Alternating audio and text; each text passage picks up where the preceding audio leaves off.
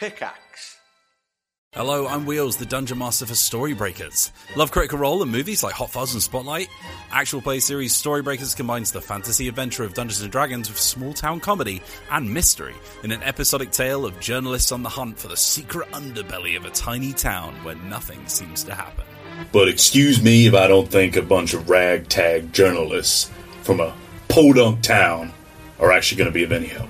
But technically, I don't come from here. When the mysterious arrival of a celebrity from the Heroes and Adventurers Guild sets off a strange conspiracy, the group will have to leave what they think they know about the world at the door if they're ever to unravel the truth at the heart of this seemingly nondescript town. It's not front page of the Susai Star News. I pull up the, the today's like installment of the news to see what the front page actually is. There's a big picture of a pumpkin that's been stepped on, and it says outrage as pumpkin stepped on. Storybreaker Season 1 in its entirety is available for listening right now wherever you get your podcasts, with Season 2 on the way. Find out more at dicebreaker.com.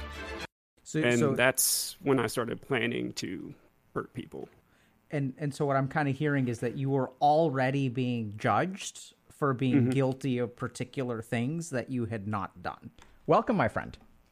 Well, um, So let's start with this. Can you tell me a little bit about what you go by? Uh, so I typically go by JC or Jeremy in the real world. So Okay. either is fine.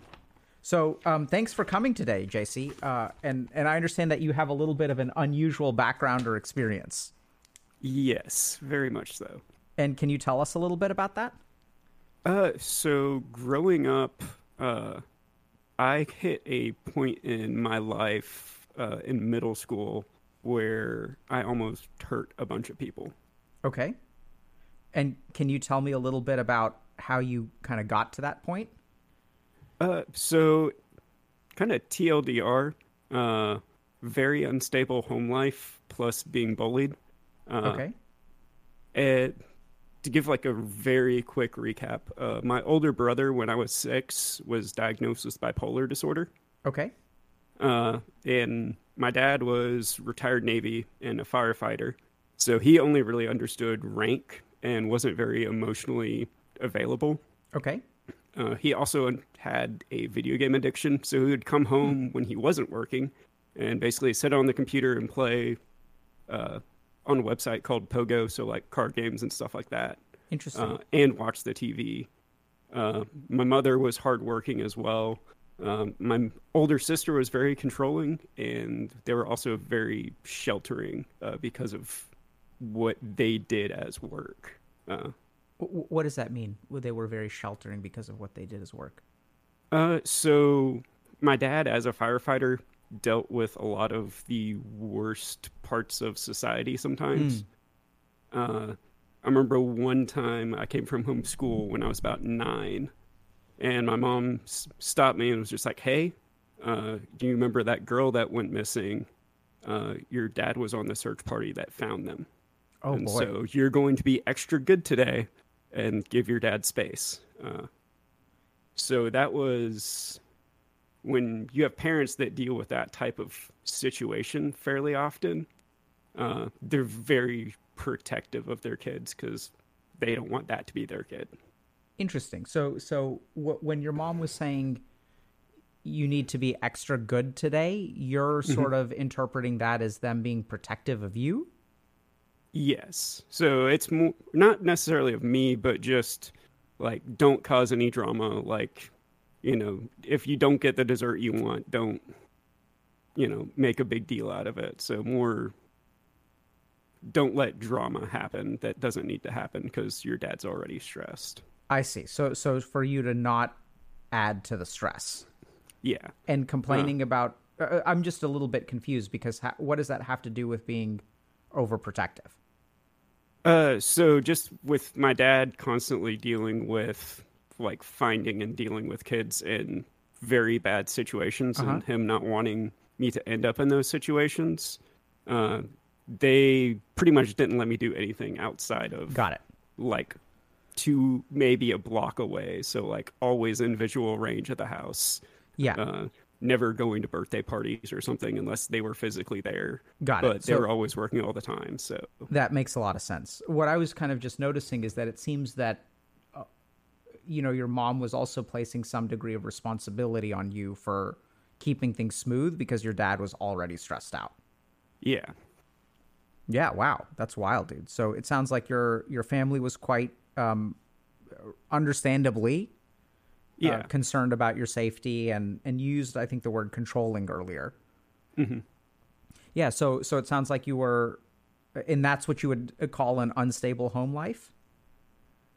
Uh, there's a lot more that kind of comes with that just because uh, keep in mind this is also the first generation with the internet and social media uh, so facebook is literally coming out Okay. When i'm hitting middle school so Okay. yeah, they don't know how to deal with that because nobody knows how to deal with that because that's never existed before uh, there's not a lot of good resources on mental health uh, so having a child that's diagnosed with this relatively new disease uh, That's uh, bipolar, disorder. Okay. Yeah. And you said your Um, brother was six. Uh, I was six when he Oh, was uh, uh, diagnosed. you were six. Okay. Okay. So he was, I think, eleven or twelve. Okay. Uh, and so uh, everything that comes with that, uh, it, it didn't make for a very stable or welcoming home life. what does that um and and if you don't want to share more details you know about your brother and family like that's totally fine but i'm kind of curious um what comes with that? Because i've seen a lot of different responses to an 11 year old being diagnosed with bipolar disorder. Uh, so drug use, uh, just very big mood swings. It could be fun hanging out, and then all of a sudden he's very angry, uh, very rebellious. So a lot of arguing with my parents, and so I'm the little kid just sitting in the corner, listening to yelling matches uh, in the living room. and and what do you remember about your experience of those things Uh, so a lot of it, I just essentially was just like, my job is just to stay out of the way and just not be noticed. And okay makes sense right like so like Yeah. stuff is going down in the house and and you're not really Yeah. sure it's not your responsibility to deal with you're you're kind of trying Mm-hmm. to be you don't want to add to the you don't want to pour gasoline on the fire so you got to kind of just try to Yeah, keep your head down yeah, makes a lot of sense Yeah. So couple that with school life. Uh, so in second grade, uh, I became a gifted kid. Uh, my condolences how, how did you Uh, become a gifted kid Uh, I was just really good at math, and uh, there was like some test that they had me take, and like I was already doing like sixth grade level math in like second grade, and they're like, "Okay, yeah, you need to be challenged more," and so we'll take you out of school for a week and put you in these other classes to challenge you more. and what was that like Uh, that was interesting. Uh, there was a level of clout that came with it, at least at like the young age. Uh, as that got older, it became less cool. But okay so you, it sounded like you were a little bit pri- proud of being a gifted kid right Yeah. yeah it's like good for you yeah. Yeah, Yeah. So, but also, you know, when you are a gifted kid, you tend to not develop those social skills and not already kind of have them naturally. Uh, so I like to IQ my way out of things. What, uh, what- when help me understand that. What, what do you mean by tend to not develop social skills? How's that related to being gifted? Uh, well, I guess it had more to do with just my situation in general, with my parents being overprotective. Like I would, I never went to a birthday party until I think I was like twelve, Wow. and so like it was, I didn't have anything outside of school when it came to social interactions. Uh, Okay. Well, school and church, but church there wasn't really much interacting. It was just sitting there and listening to the guy talk for the most part. Okay. And do you mind if I ask what kind of church you were attending growing up? Uh, it was a Southern Baptist church. Okay. Um, and what do you mean by? I was intrigued by this phrase "IQ your way out of things." Can you tell me about that? Uh, so kind of think like character build. Like you always you kind of stack up in one stat, like the IQ stat. Uh-huh. so it's like I'm not gonna. I don't have social skills, but what I can do is study psychology, and then be like, okay, well. I don't f- understand this necessarily, but psychology says if I do this, people will like me, and so it's not necessarily the intuitive social skills. It's taking more broad, general things and uh, applying the intellect to it. And did you that find that that was effective? Uh, much later on in life, uh, there was a lot of other things that I had to deal with first, as we'll kind of get to. Okay, sure. So that's kind of growing up up until middle school. Uh, and so this is where like that lack of social skills really started to show. Okay. Uh, and bullying became a very like daily part of my life. Uh, and then also puberty. Uh, I was also in the closet, and this is in the South in early 2000s, so there's not uh, any type of positivity towards that okay. uh, or understanding of it, uh, to say the least. so And can I ask so you a that couple definitely- questions about that? So when you say bullying, um, what what did that look like? Why did it happen? Like, what's your understanding of how it started? uh, people figured out that I didn't have social skills, and so they would be just like, "Hey, like this person likes you. You should go say this because they're into this." And then I'd go do that because I wanted friends, and then they would react negatively towards that interaction, and so it was like that type of things. Okay. Uh, so so they as well- realized that you could be taken advantage of, and if they told you to do something, Yeah.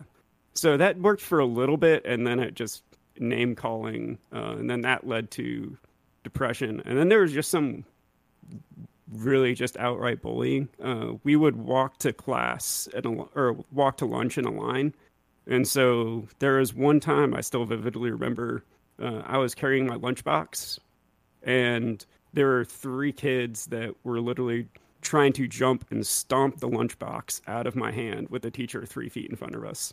And the teacher was just like, Y'all should stop. And like, that was their only punishment, was them being told to stop. and did they stop? Uh, they did it one more time and then stopped. And and uh, what, what do you mean uh, stomp on your lunchbox? Are you holding your lunchbox? Yeah, so we're walking in a line, and so like, uh, it had a handle, Uh huh. and so I was just holding it by my side, and they were walking in line. They'd run up and then like take their foot and try to get it in between the handle Got it. and the rest of the lunchbox, and literally just tried to stomp it to the ground. What kind of stuff So- did you take to lunch at in middle school? Uh, so I took a peanut butter sandwich, a bag of Doritos, and then some sort of like Debbie cake or zebra, you know, Star Yeah. Crunch, one of those things. Uh, and I literally I had that every single day from like the time I was like five up until like I think eleventh grade when I finally started buying school lunches. When you when you uh, say peanut butter sandwich, was there jelly on there too, or was it just peanut butter? No, just peanut butter. Interesting. Wasn't Yeah. that dry? Yeah, I don't know why. I just I liked it. That's just Okay. yeah. One of the very weird weird quirks I had that is inconsequential. Interesting. Okay, so so it sounds like you were bullied quite a bit, and and Mm-hmm. I'm also hearing that maybe teachers didn't step in, or I mean, did people know you were being bullied? Like, how did people Yeah, react our to that? our town was very football focused, if that makes sense. So, uh, Why very don't you tell sports and what that athletics means? focused. Uh, so basically, our our entire town's economy ran around the high school football team because they were so good. They were nationally ranked. Uh, my sophomore year, we had a game that was 103 to six Wow. in football. So like that was like everything like the sponsorships, like it was either that or the military base that was nearby.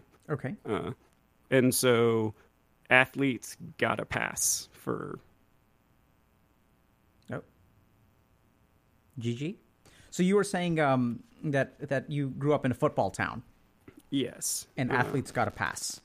Yeah. So one of the kids that was doing it, his dad was a coach of a different sport. Uh, and so, like I said, they didn't want to give up on sports because that was their big thing. And so it took a lot for athletes to kind of get actually punished for stuff. I see.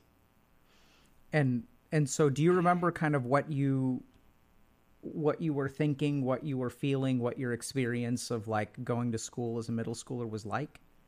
Uh, so it was, I my goal was just to survive for quite a while, and it there was a point where just like the, the bullying just kept adding up. I remember there's one moment in particular where uh, in gym class afterwards I was getting bullied a lot because of I think I dropped a pass or something like playing flag football or something like that. But like again, football town, so like that's a big deal. Uh, and I just remember by- all by the dropped kind a pass, you mean you mean you failed to catch a ball? yeah Okay. Yeah. Uh, and so I don't know if that can't remember exactly what all was said. I just remember being so angry at being bullied and uh, nothing being done about it. Uh, that I told someone was like saw I was really mad and came up to me and was just like, "Hey, what's going on? You look mad." And I was just like, "I'm going to do this thing to hurt people." Uh, and then he went and told the teachers, as he should have. Uh, And this person was a peer of yours or an adult? Yes, uh, it was a peer. Okay. Uh, and so I got suspended for a week, and they held a council to decide what to do.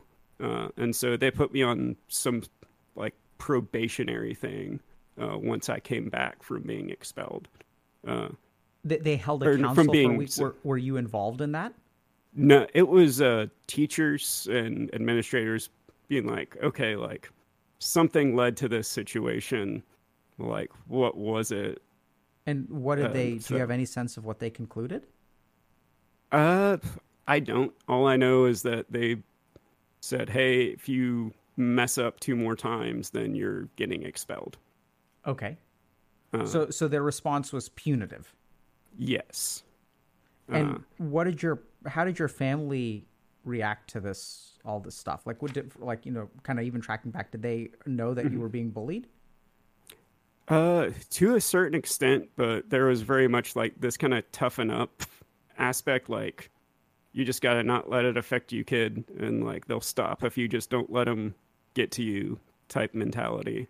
Okay. Um, I remember specifically, uh, just to kind of address, like, further address the dynamic at home. When I was getting picked up from school uh, that day, uh, they, my dad said to me in the hallway as we were walking out, "Was do you know how bad this makes me look?" And that moment's forever burned into my mind. Uh, and I remember walking by, and there was a chick that was on the tennis team with me, and I like mouthed like "help me" because like I didn't know what to do. There wasn't any type of physical abuse or anything going on. I want to make that clear. Uh, but there is just a lot of emotional neglect, and that really exemplifies like what home life was like. Do, do you remember how you like how you so, so it sounds like you mouthed help me to uh, an acquaint, acquaintance Yeah. friend? A- Acquaintance would probably be the best way to describe it. Okay. And and what what were you thinking in that moment? Do you remember? Uh, I was. That was also the very first time I had ever gotten in trouble at school in general. Okay. Uh, and so there was a lot of emotions. It's just like, why am I getting punished for being bullied? Why is nobody who's supposed to be keeping me safe safe? Why is it that he doesn't, my dad doesn't care about how I got to this point? He's only mad that it makes him look bad. That's rough, man. So, uh, so when, so that kind of happened, and word kind of got out what I had said, and so when I eventually came back to school, it also got out that I could only mess up two more times before I got expelled, and so. Uh, this is where the zero tolerance policy, when it comes to fighting, I think actually hurts in a sense. Uh, and for those of you that don't know what that is, it's if two kids are in a fight, it doesn't matter who started it, both kids get in trouble. And so kids knew I can't fight back or I get expelled. Uh, I remember there was, I think, three or four weeks later after me coming back, we were watching Remember the Titans for the umpteenth time. and this kid kept uh, throwing this pin at the back of my head because we were sitting on the floor just trying to be annoying to me. And so I just set the pin like I grabbed it and set it in front of me. And then he started pushing me, and then he started punching me in the back of the head in the middle of the class while we're watching this.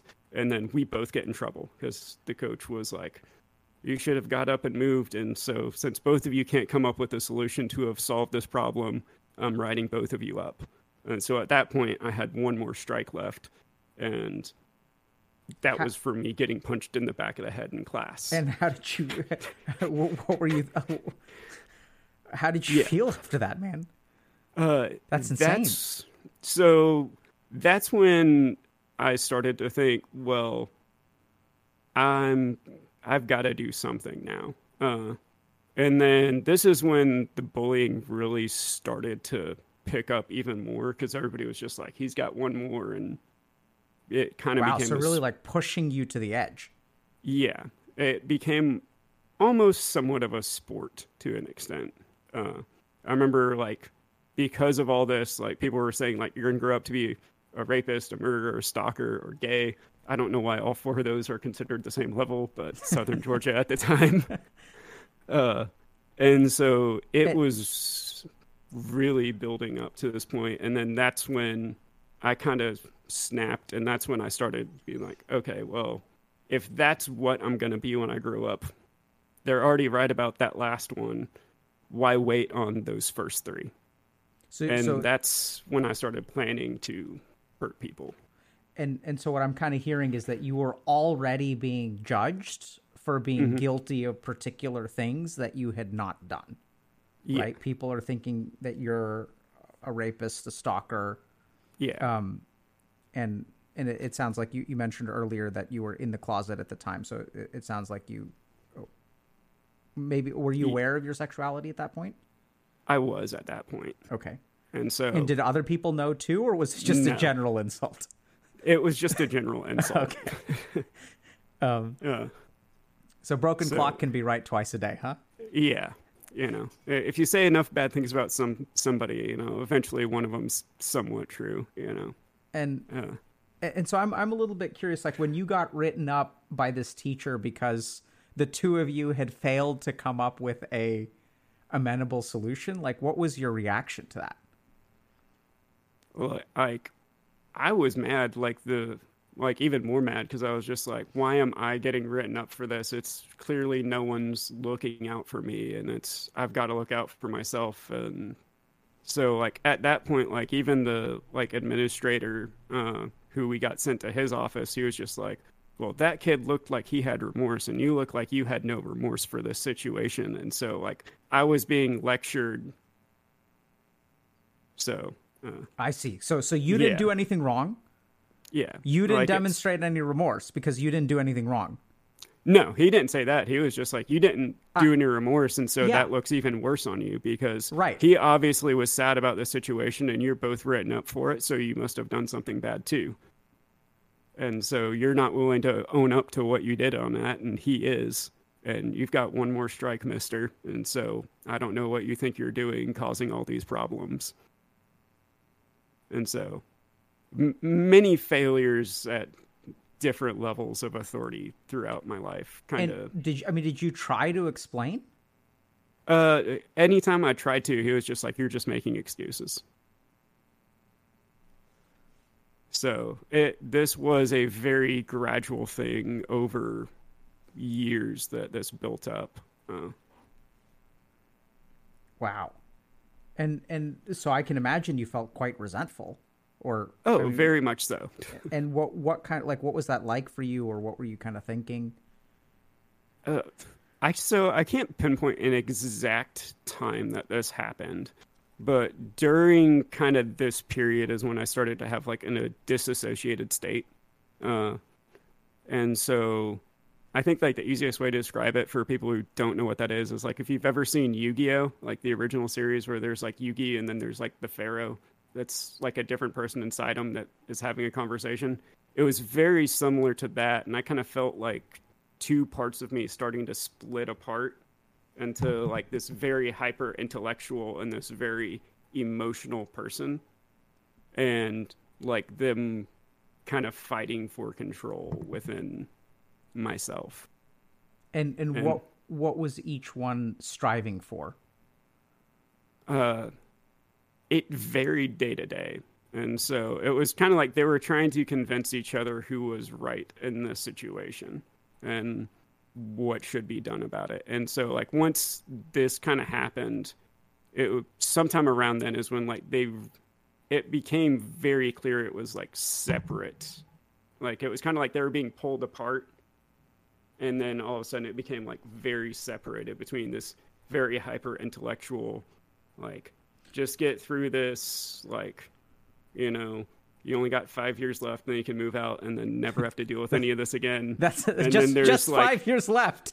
yeah only half of your life that you've existed up until this point left Yeah. and then there's the anger like let's do something and so like there was this very clear like split between the two uh at very like kind of around that point uh and at that point the kind of angry guy was winning and so like the logical guy was like okay let's start planning our revenge uh, and then that's when and so vengeance is what you were looking for. Yeah so like at that point like because of all the bullying and what had been said uh, about me and this is again cliff notes version. These are just some of the highlights of many things that happened. Uh, at that point i was just like okay like let's start taking notice of things so we can hurt the people who have been hurting us. The administrators aren't doing anything to protect us. They're not going to do anything to protect them. This very I'm sorry, vengeful I, I didn't understand. that They're not going to do anything to protect them. What does that mean? Uh, that was just like the mindset I had at the time. It's like, well, they're not doing anything to help me, so if I do something to them, you know, they're So, just so they're like it sounded like you were constructing a list. yes, there there was very much a list made, uh, and uh, I'm not going to get into details as to, uh, I think for obvious reasons, but I started planning, uh, and I actually got through uh, a dry run, uh, and so again, not going to go into any details, Sure. but uh, I made sure my plan was going to work. Uh, and kind of tested it to a certain extent. So can I ask you, JC? So like, were there particular people that like, what would someone have to do to make it on the list?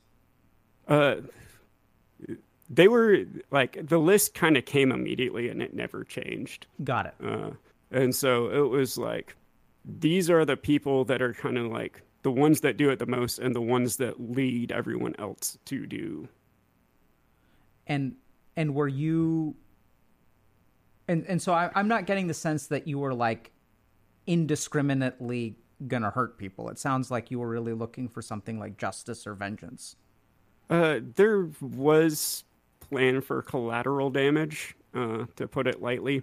Uh, but those were the people I was going to make sure face justice. It, so it was like sense. Yeah. justice in your mind yeah, uh, it was very much like, all right, th- this is it. Like, uh, if this is all I'm going to be, why wait? You know, they were right about the gay thing, so they're probably right about these other three.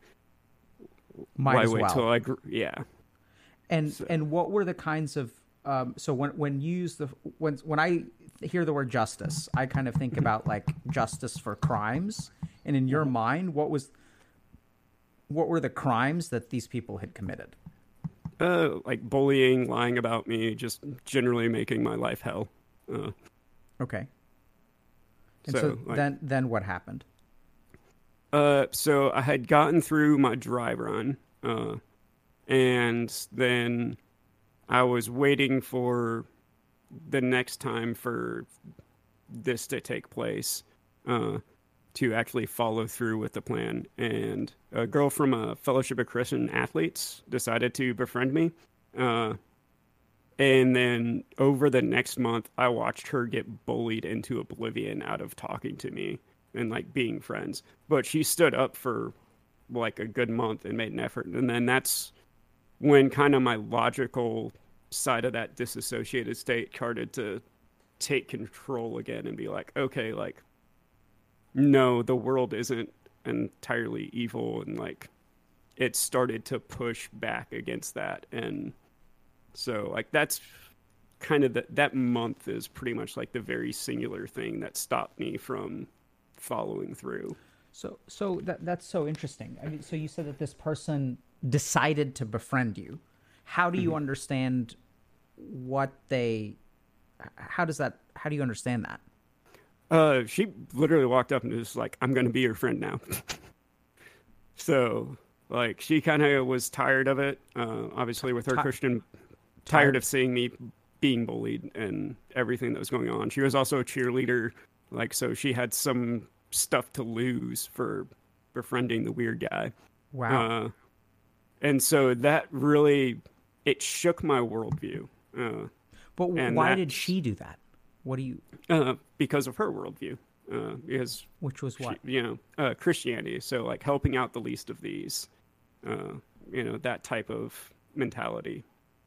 And so she didn't have the best way. She didn't have the uh, you know PhD that she needed to help me deal with all my problems, but she provided community and enough of a challenge to the way I was viewing the world at the time to make me pause and think about what I was about to do. How did you respond when she walked up to you and said, "We're going to be friends now"? I didn't believe it until probably like a week later, and then watching her go through some of the same stuff that I had went through, and or that I was, you know, being put through on behalf of me, and so Very Christ-like. like, yes, And and so so what was it like? Like, what did people do to her?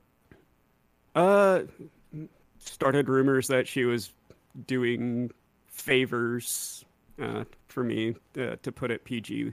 Uh, Oh, the irony. was yeah oh yeah just you know there anything that you can think of middle school insult wise like you know like the, wow. they So, she, so this was in middle. So she was like thirteen.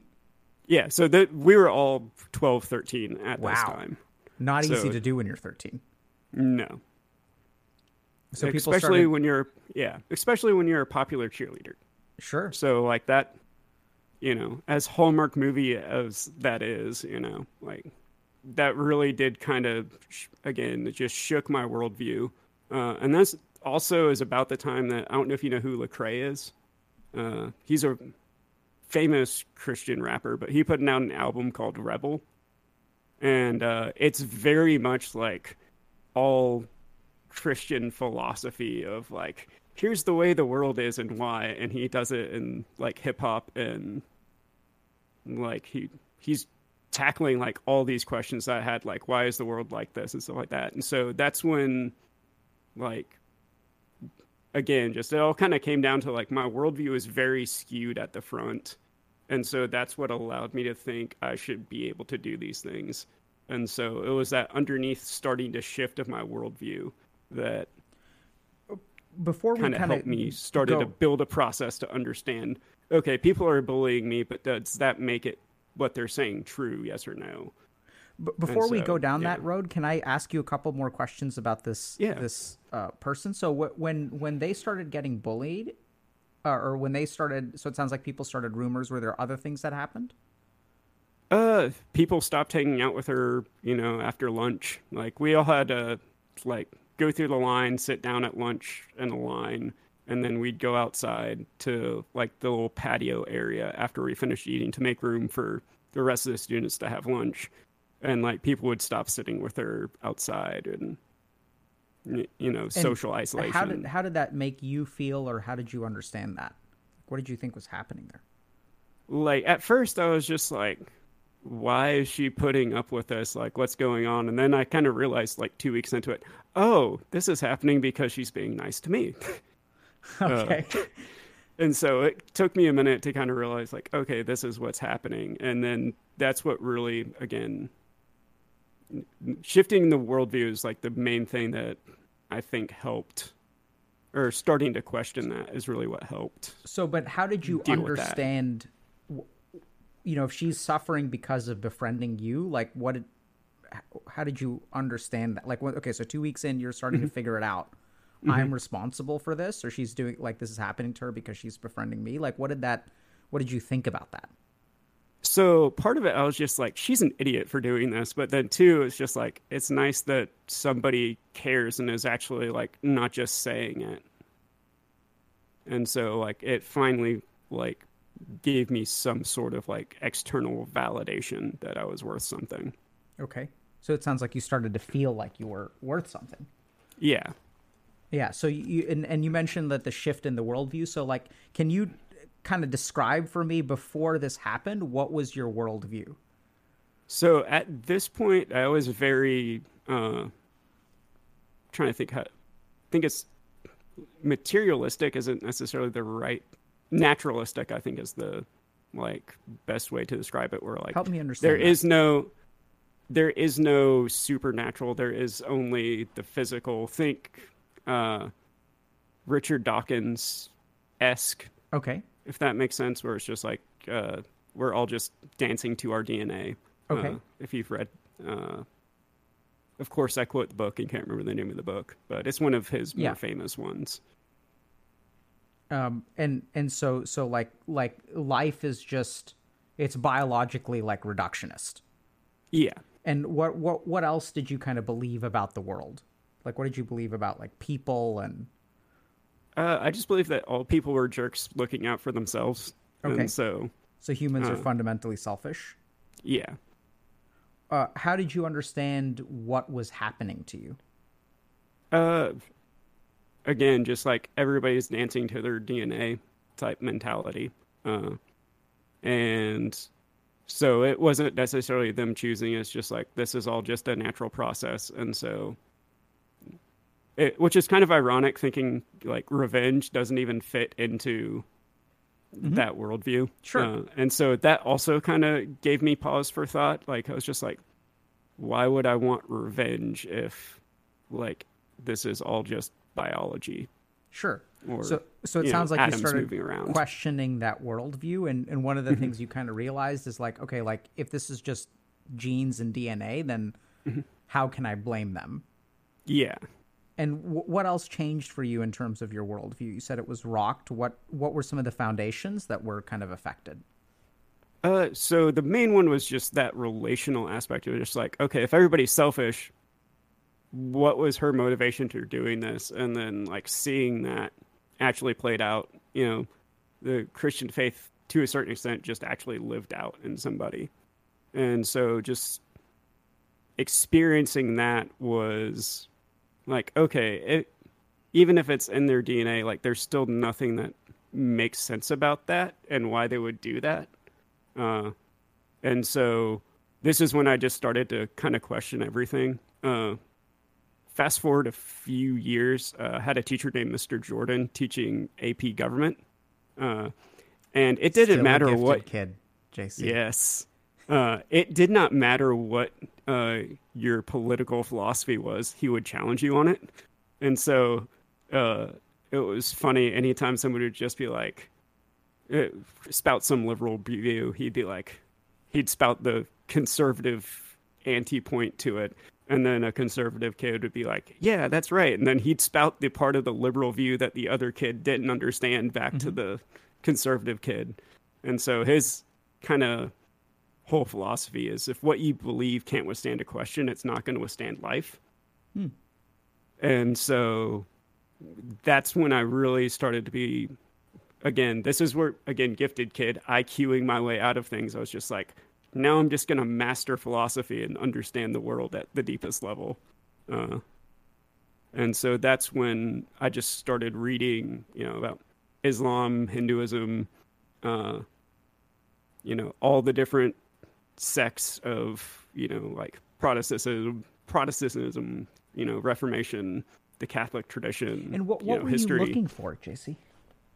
Uh, I was trying to construct a worldview that was consistent with reality and also consistent with itself.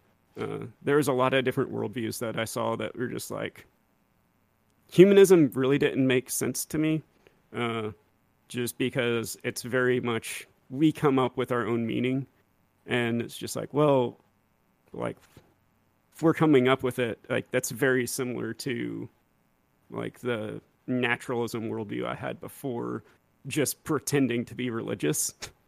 Okay. Uh, and so, just through all these studies and years of it, I kind of eventually settled on Christianity uh, as like the overall worldview okay. that made the most sense.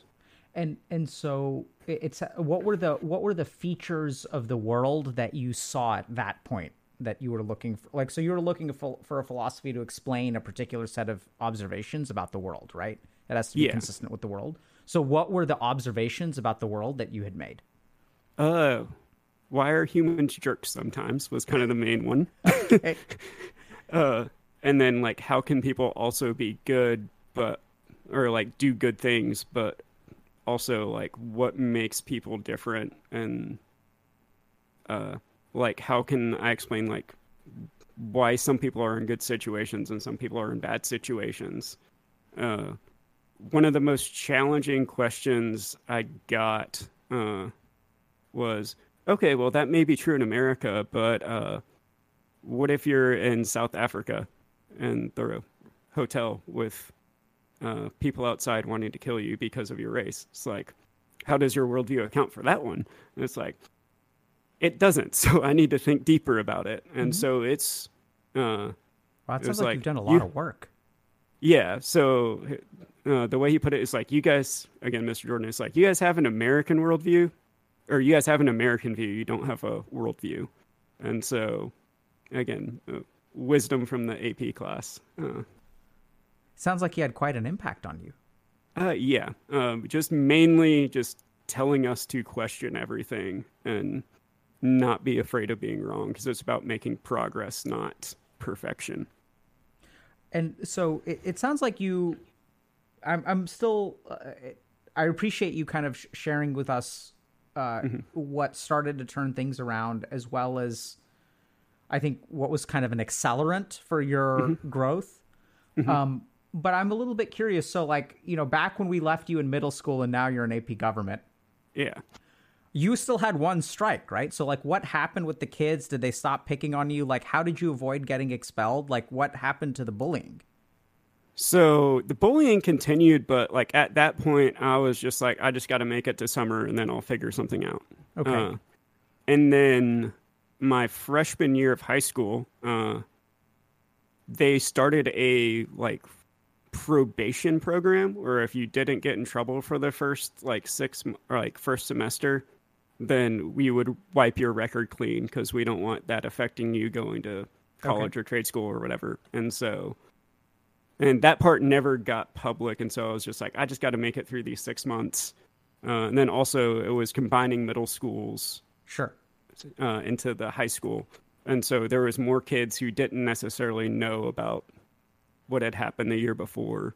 Uh, and then I had also, obviously, parents had started to get counseling for me. Uh, That wasn't obvious. So, so- how how did that happen?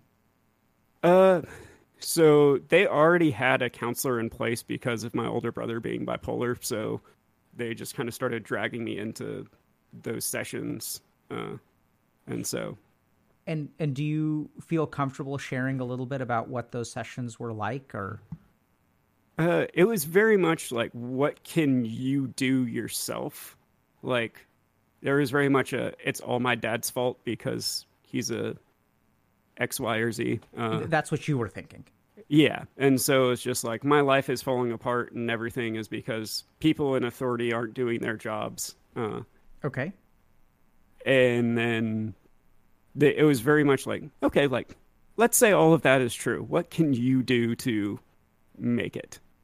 And so it was disregard what's happening to you to a certain extent. And it's like, how do you handle these situations the best you can? Yes, they may not be the best situation, but you can still handle them in a best way. Interesting. So, and so it sounds like you you really took that to heart. Yes, eventually. And how long did that take? Uh, probably a good year and a half. Uh, Okay. To start applying it in any manner. Uh, And and you started seeing the counselor when you were 13, like after the initial suspension? uh, no, we we were already seeing them because of uh, again my brother, and Okay. then I was already experienced depression uh, up until that point as well. So, And had you ever talked to your counselor about what was going on at school?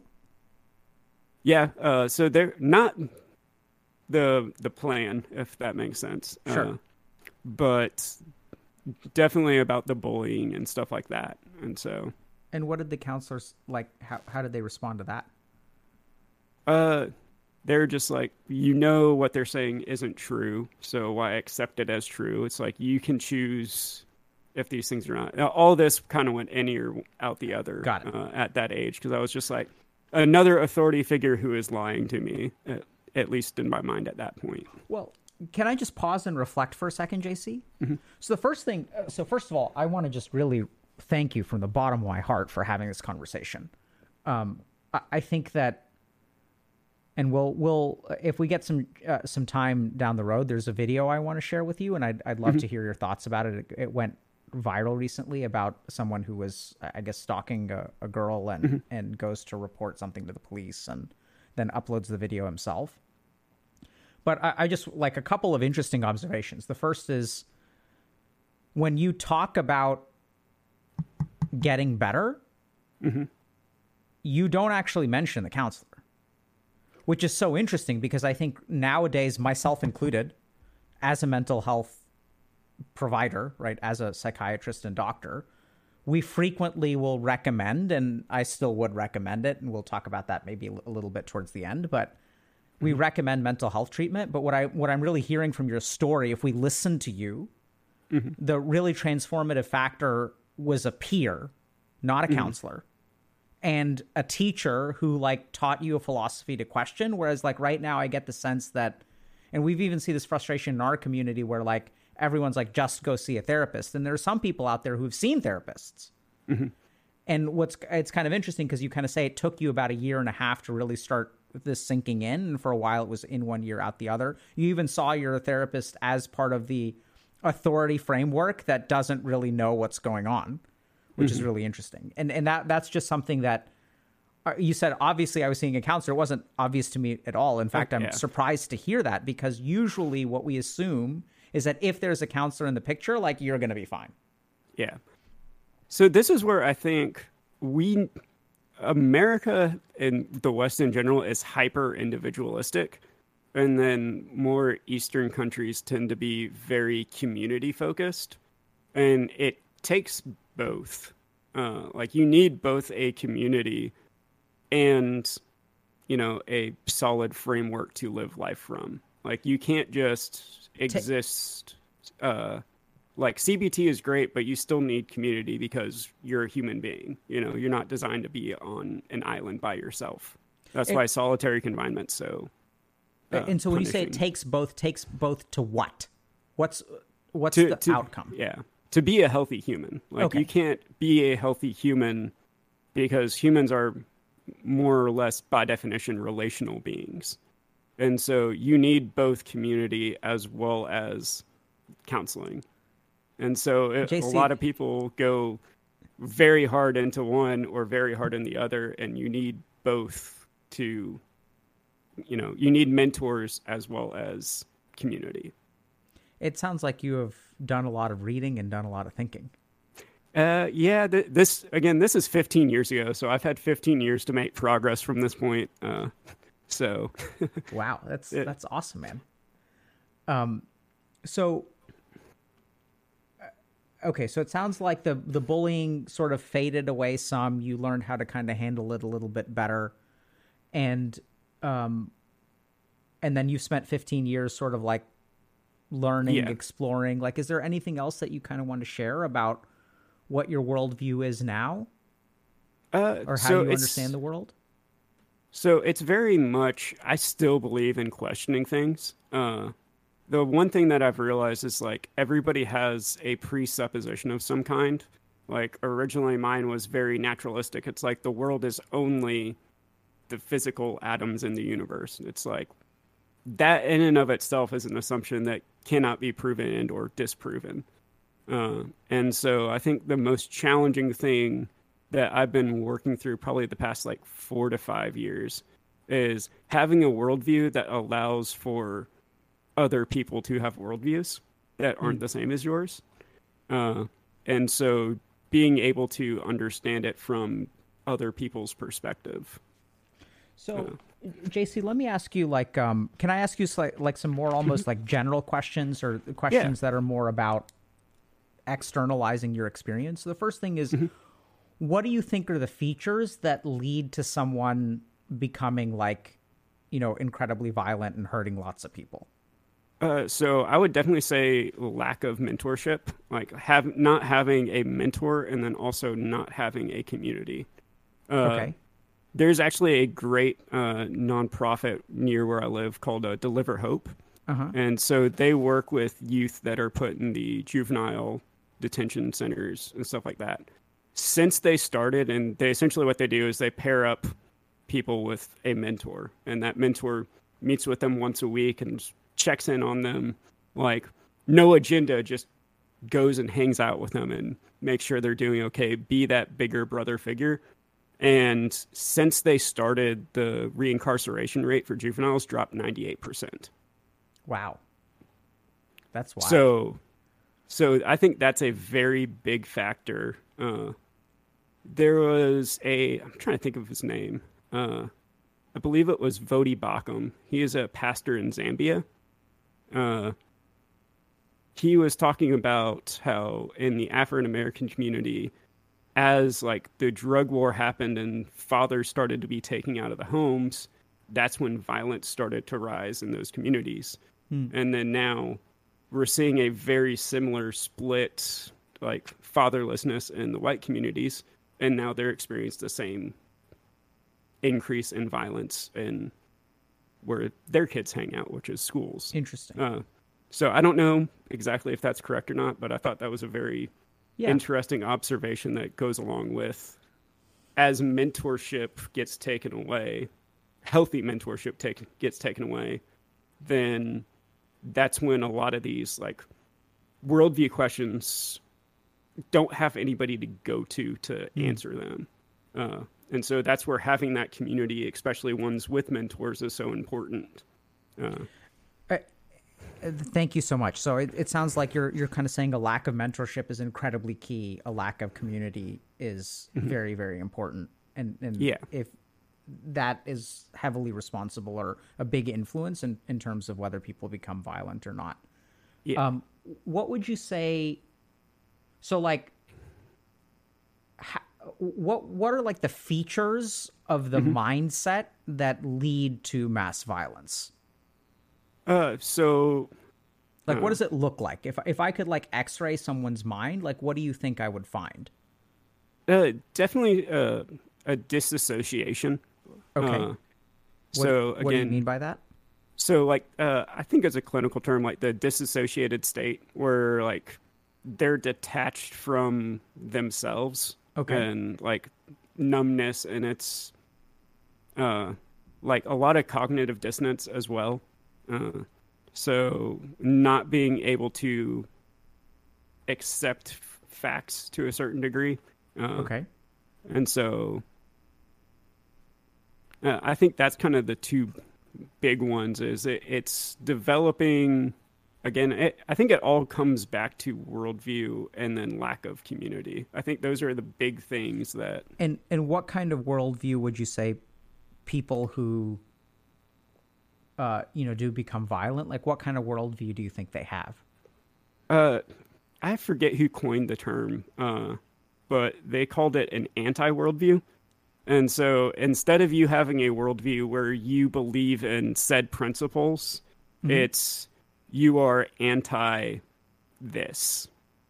Like it Nazi Germany is a perfect example. It's not that they're built on for something, it's they are built anti Semitic. They're anti anyone that's not and so instead of it being about principles that are healthy, it's about those people are bad. Okay. And that's the driving force. And in your mind, who were who were the bad people and what made them bad? Uh obviously all my bullies and then authority figures for not doing their jobs And what was uh, their to job? protect to protect kids and be that mentor. Okay. And and w- w- was there something that it, it was it was just that they bullied you, or, is, or was there some other feature that you saw as like unifying your bullies and and kind of like separating you from them? Was there anything like that? Yeah, it, the bullying served as a way to like even reinforce that us versus them mentality in me, uh, and so because they were so against me personally Yeah. for whatever reason, that was very easy to justify uh, the us versus them mentality, uh, and then generalize that across the population. So uh, yeah, I mean, I think that makes a lot of sense because they're essentially creating the us versus them dynamic, which then Mm-hmm. Yeah. you're just picking up and playing the game that they're kind of laying out. Yeah, You're And I just think gonna- the yeah, I think the big thing is just over generalizing that. It's like were those people bullies and were they against me? Yes. Uh, but does that mean every human on Earth is? No.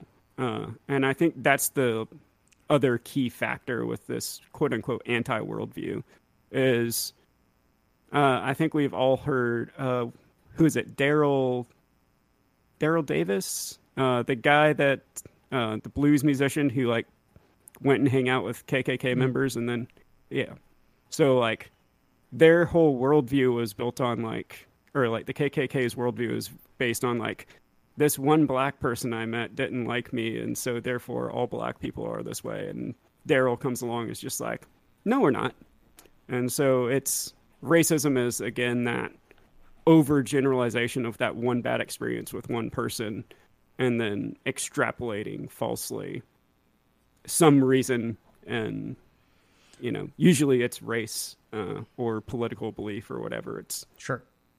So, that so you- republican or democrat was mean to me so therefore all republicans or democrats are mean And, and so you mentioned earlier about being a, unable to accept facts. What what I'm also wondering is, in my experience working with people who are kind of like on this path in some way, for lack of a better term, um, not only is there an inability to accept facts, but there's also a belief that certain things are factual. What do you think about that? Uh, I think that goes back to that overgeneralization. Okay. Uh, so they're going to find something that is true and then overgeneralize that to the population. Got it. So so they they sort of start with like a cornerstone of of something that may be factual and then really extrapolate that and assume that the whole foundation that they build is factual. Yeah, they'll take something that's situationally true and make it universally true. I love that.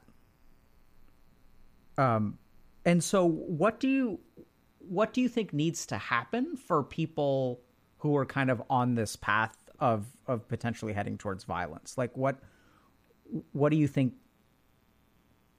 needs to happen there? Like I said, I think mentorship is the best way. Uh, there's a movie called Absent. Uh, I'm trying to remember who was the director, but I found out about it because uh, James Hetfield was a part of that, and it's all about how absent fathers uh, and like them finding father figures and like what they went through. And while they didn't necessarily choose violence, a lot of them chose drugs or something else. Just not having that involved father figure in some way, shape, or form. I think that's one of the key things. And while a biological father may not be a possibility in all situations, having a mentor figure fill that role, uh, I think, is just extremely important. Sure. So I- I'll acknowledge that for, for sure, Mm-hmm. and I'm going to push back against that a little bit. Is that mm-hmm. okay? Yeah. Challenging my worldview. I like that. Uh, I mean, I, I don't. I, I agree with you 100. percent I mm-hmm. think there's just a shortcoming that I see there, which I'd love to get your thoughts on. Which is, so earlier we were talking a little bit about you know the the message that you got from your counselor, which is like, yes, this thing is bad, and yes, it is true, and that's not necessarily in your control. And what concerns me about a lot of your uh, solutions, and I think they're good ones for the record, is that like if I'm the person who's struggling, I can't, or I, maybe this is where I'm wrong, but I, I view like lack of mentorship. You're kind of talking about it as a societal problem and absence of fathers, but like what, like if I'm 13 years old and I'm thinking about hurting my classmates, like what do I do? Okay, so I was mis I was misunderstanding your question. I thought you were asking more like what could we as a society do versus No, I, I, okay, I, yeah. I was a, it was a open question, so I think you answered it fine. So now let's tunnel down a little bit further. So if I was that person again, I would again, just start looking for ways you're generalizing and things that aren't true. So, yes, this person may be bullying you or, you know, whatever is causing whoever it is that's the enemy in your mind. Make sure you're not overgeneralizing for one. And then you're going to have to take steps backwards to why are you angry? And if that anger is justified, what is the healthy way to deal with that anger? And 99.999% of the time, it's not to hurt somebody else. Hmm. Like, it's one thing to be angry to like protect somebody. Like, if somebody's over here punching my friend, like, there's going to be some anger and I'm going to go and defend my friend. But that's more out of love for my friend as opposed to that. If you're looking at those situations, it's you've got to realize it's not your place to do it and that there is also like things that are better moving forward. Yeah, so I'll I, I love that answer and I'm going to continue to push. Yeah. Because like mm-hmm. when you're saying, you know, start to realize you're overgeneralizing, but like I think part of the problem is that you know, in your mind it's not an overgeneralization. Mm-hmm. So what how do you think we kind of deal with that, right? Because these people believe mm-hmm. That this is it's not a generalization, this is a truth. Yeah, this this would be honestly, I don't have a great answer for it outside of just seek mentorship. Uh, so there is again that there's only so much you can do by yourself with the limited amount of knowledge you have, and that mentorship could just be listening to a podcast that challenges your worldview. Like it may not be an individual person at 1st but uh, I think as just kind of as a society, we've kind of gotten to a point where we don't really let our worldviews be challenged, and so like violence or is like a generalized or anger is a generalized response to that. Uh, and so maybe not start with something that challenges like the fundamental existence of your worldview, but just ever so slightly disagrees with it. So w- what so I'm, what I'm going to kind of take away from that, and that's fine. Like, it, I mean, Yeah. you don't have the answer. I don't have the answer. I don't think anyone has Yeah. the answer. If someone had a very clear answer, I don't think we would be in this situation. yeah. So I think that's fair game. But what I'm sort of, uh, what I'm almost taking away from that, or this is how I interpret it and apply my own, how, this is how I'm filtering what you're saying, is that at the end of the day, I think it's actually a really important point that this may not be solved entirely on your own Yeah. which is really interesting because I think that oftentimes when it comes to people who are considering violence in this situation, the weight of the responsibility is placed on that person, right? We blame that mm-hmm. person for thinking these things. We mm-hmm. blame that person for having these kinds of like thoughts and intentions and stuff like that. And is there some amount of blame there? Do we want to restrict their behaviors and potentially even punish them? Like, absolutely. But one thing that I'm hearing from you is that, and I think your story kind of illustrates it, I don't know that you could have brute forced your way out of that hole. And in fact, what your story kind of illustrates is that it takes a guardian angel to pull someone out of there. Right? And and like that's like that terrifies me because I think you could be right. And what that sort of means is that the responsibility actually doesn't necessarily fall on the person. It falls on us. I think to a certain degree, like it's not a hundred percent either way. I think there's a sliding scale between individual responsibility and corporate responsibility. And so as we take like let's say to get to a certain point our responsibility as a society has to be at like 50%. So like if overall we're if we drop below 50% between the individual responsibility and corporate responsibility, we're going to have a bad time in some way. Got it. And so I'm just using that as a ex- generalized number, not Sure. uh, hard fact. But I think there's only so much an individual can do to get there. And then if the corporate responsibility like keeps shrinking, that's going to go away. Or if the individual's responsibility starts shrinking in their capacity, then it gets closer to that point. So, yeah, so I'm I'm really hearing it's shared responsibility, and furthermore that there's also only so much that society can do, and at some point the individual has to start taking responsibility for their feelings, their thoughts, their reactions, their behaviors, um, trying to improve their life. What, what would you like? So let's say that someone's w- watching this, um, which is exactly why we're doing it, and is having thoughts of violence. What would you recommend for someone like that? uh, reach out to a healthy gamer community. I mean, that's you know number one. Uh, you know, it's community. Like that's Okay. you get something Open get some people floodgates. involved in your life yes like uh you know th- this may not be the best place to be able to help with these specific issues but i'm sure uh, dr k in this community knows who to send you to Okay, I don't know that we do, but all right. Uh, so, Yeah. so, but what I, I, I think the message that I'm hearing is, so don't I, I, isolate yourself yeah. So, so, but it, really is reach out to help. But like, Mm-hmm. what, what do you think? How do you think someone should reach out to help, or for help? So this is where it's difficult depending on where you're at because there are places with great mental health situations and then there are places without it. Uh, and uh, there's obviously like the National Suicide Hotline. Uh, I think that would be a good place as well because even if it's not necessarily suicide you're struggling with, it's still that desire for violence and it's just towards others instead of yourself uh, there's a lot of parallels there and they would have they would probably have the better resources than healthy gamer would uh, to deal with these situations Yeah, I mean, so, so I'm, I'm really proud of our community, and I, I just don't know. Um.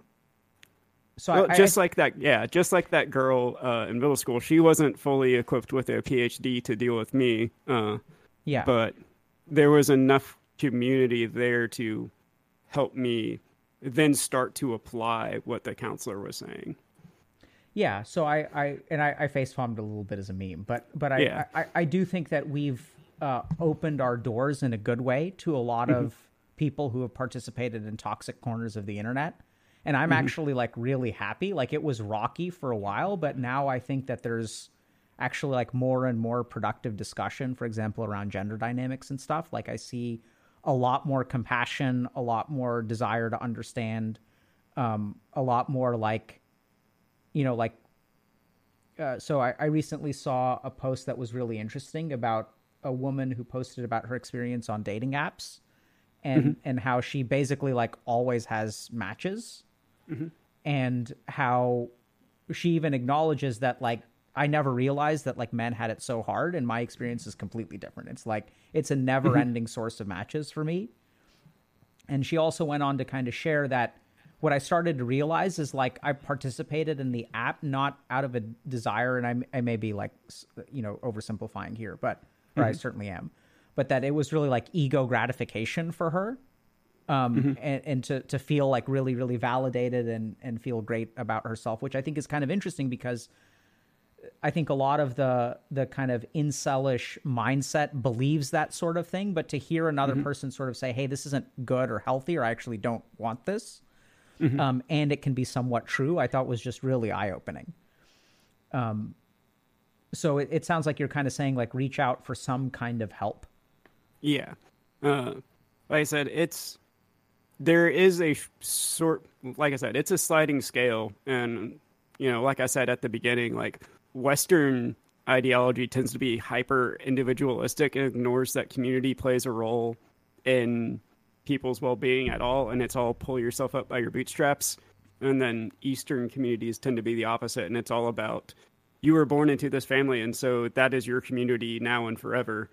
And it doesn't matter who you are you are not an individual. You are part of this unit and i think the truth is somewhere in between that as well as responsibility for what's going on in the world yes Yeah. there's some ultimate individual responsibility but there's also a level of corporate responsibility that we share Sure. as fellow human beings.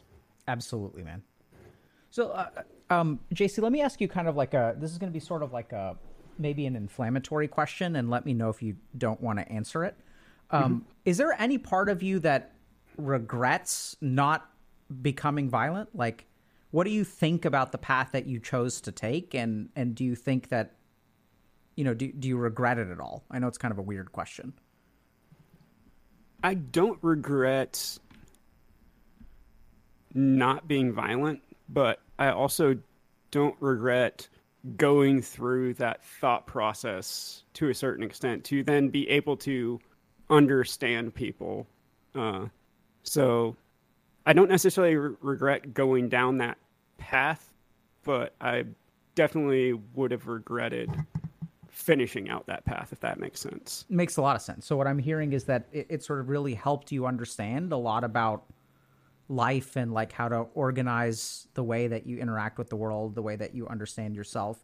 Are you kind of so if you didn't regret going down that path, how happy are you that with where you are now and like what do you think about not choosing that path? Uh, I think it's it's really helped me understand why people get angry at smaller things that are much smaller, at least in my mind.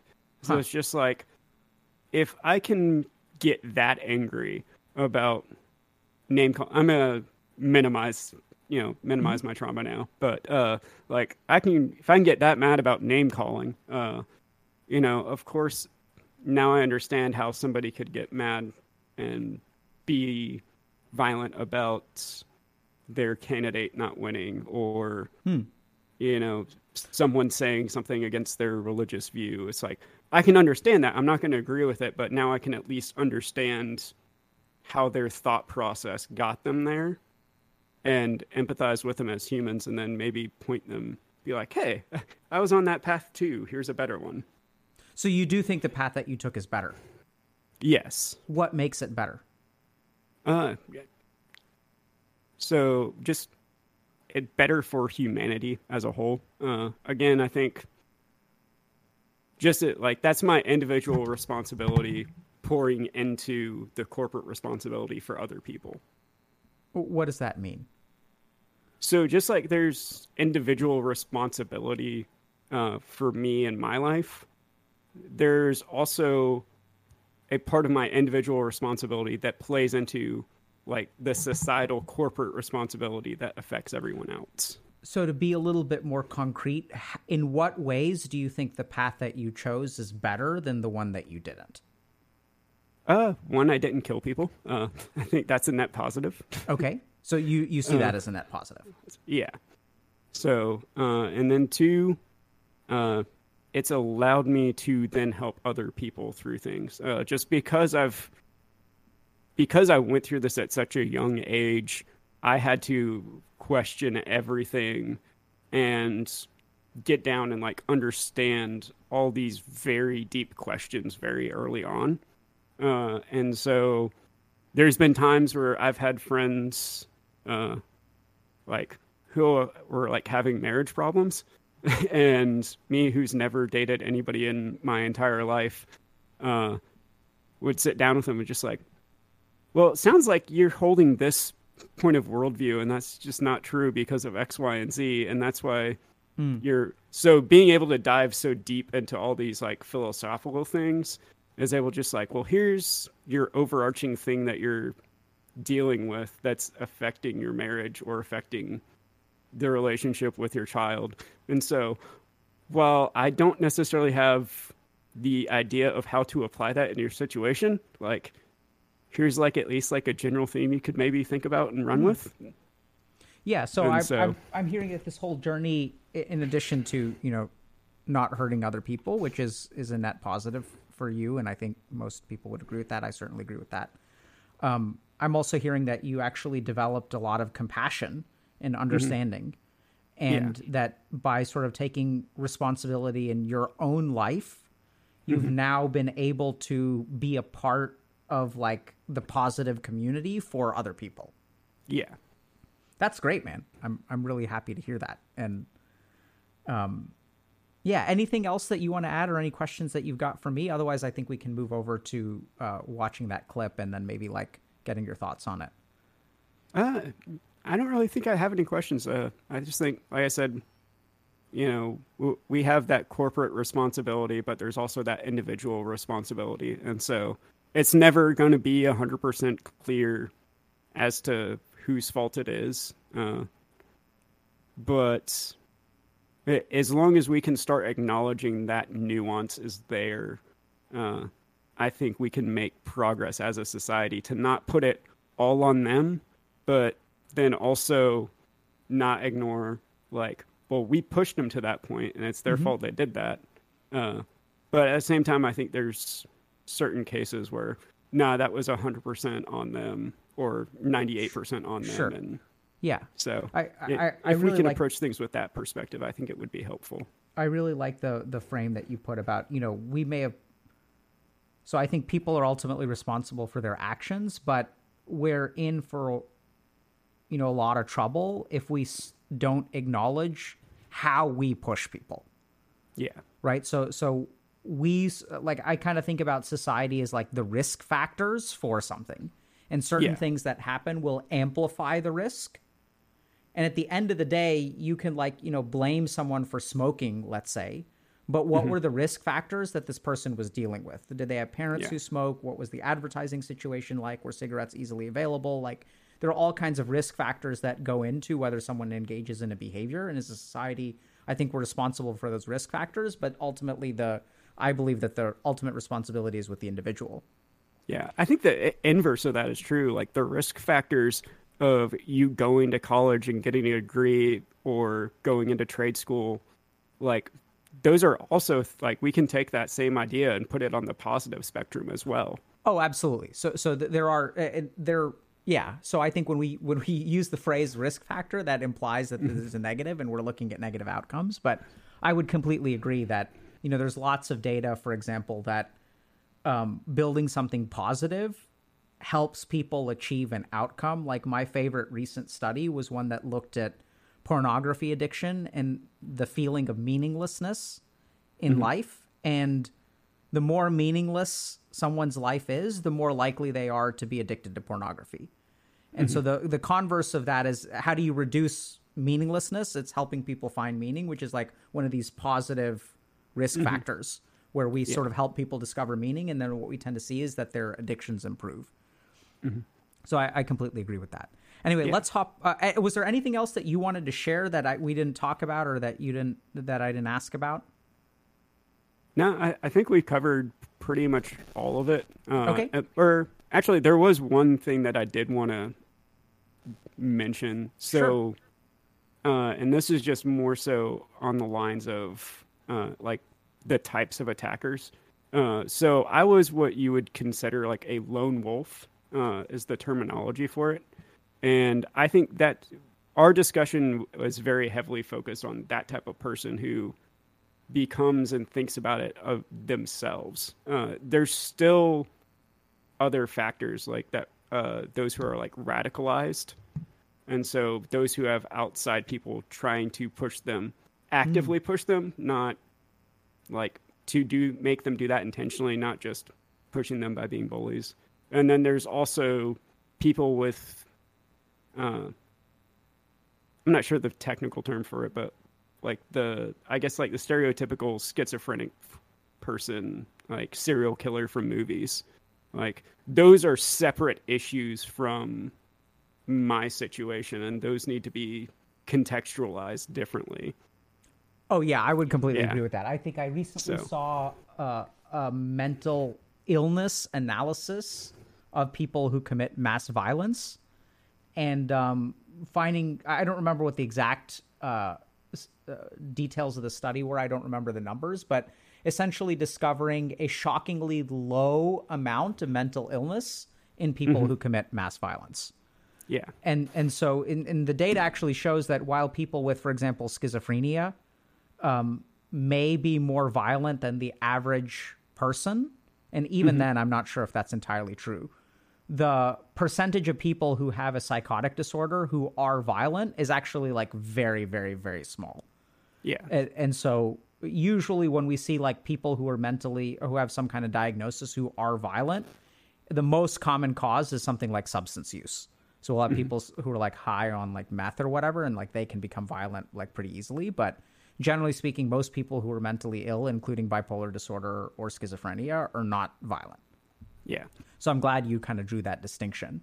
And it's also interesting because we've done some work um, and in sort of helping some institutions like uh, the United Nations understand this process of radicalization and inciting people to violence, which is actually like a different process from what you're kind of describing. So I, I really appreciate you kind of drawing those distinctions. Cool, dude. Okay, so I let's guess take we're a, ready to check this video. yeah let me um let me just figure out how we're gonna do this so what i'm gonna do we're gonna watch it on lorettit's okay i don't know if i if i share a, s- a uh, i don't know if you're gonna be able to hear this can you see Uh, this Yeah. Okay. So, um, all right, and then let's go to. Uh, okay, so let's let's go ahead and, and take a look at this. Is what you're seeing, right? Mm-hmm. Okay, so let's go ahead and watch. a song for a woman that I kind of like. And uh, I got there, and she saw me, and she immediately pulled away.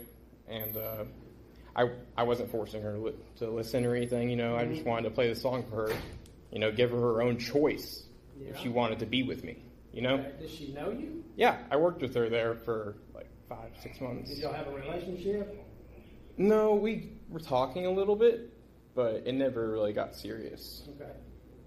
But anyways, I pulled up there and I was in the other parking lot and I saw her get in her car and I was, I was like, oh shoot, it's my moment. So I pulled up there next to her and she pulled away from me and uh, so I chased her a little bit just because. I don't know. Women are crazy. Like I felt like she like wanted me to chase Do you her. not think chasing somebody's crazy? Well, it's just like I, I only went like a couple blocks down the street. I'm just saying, don't you think chasing somebody's crazy when they when they obviously don't want to? Well, I had my song playing and I wanted to like her to hear it maybe. Apparently, she don't want to hear it, right? So what else happened? Let's get on with the story. Um, well, anyways, her her father called me up and he made some threats to me and to my life, Okay. and so I just want to have his name What, on what, file. what did he say to you? Uh, I think he said he's gonna stab me, like, but he, he's like cussing at me. He said that, or he did say that He said he says I'm gonna do something to you. I swear I do something to you. for chasing his daughter. Yeah, but it wasn't chasing. It was like going down a couple streets. Like that's like fun to women. Like women like that. A little No, bit of don't. excitement. No, they don't. Well- Women don't like to be chased. What about like If I was a Porn. father, I'd probably tell you the same thing. what about like BDSM porn, where women like to be, have rape fantasies? Well, apparently this girl doesn't. Well, who knows? Most women do like having rape fantasies. Okay. Do you think she does? I don't know, but Apparently she don't. well, so, so what do you want us to do? well, I just want you to get his name on file, just in case he does do anything to me. do to you me. know his name? I know his daughter's name. What do you know his name? I know her name. I don't know his name. He called me from a restricted phone number. Okay. Here's, here, here's my suggestion. Leave her alone. Well, this is one song I made, and this was the final chance I was going to Here- have. Here's my chance. Here, here's my advice. It's over. Leave her alone. Okay. Follow- All right, let's just pause for a second. So, what do you what do you think about this so far? So the main thing I'm noticing is like the inability to read social cues, uh, and then also like a lot of cognitive dissonance, uh, as to he believes so much that she's going to like him, uh, that he's justifying all of her actions as ways that she's showing that she likes him, even though that's not the case. And so- so, I think that's a clear example of like the cognitive dissonance of, oh, well, women like to be chased. That's why she was running away from me. And so I think that's like a very clear, I So, think. so is that is that something that that uh, I mean I'm gonna kind of set you up here, JC. So please take this with Oh, a no. grain of salt. But like, you know, like you having been in a very dark place, is that something that you can kind of like understand? Oh yeah, there So- was definitely a lot of cognitive dissonance between what was happening uh, in my life uh, and the way I was relating to people.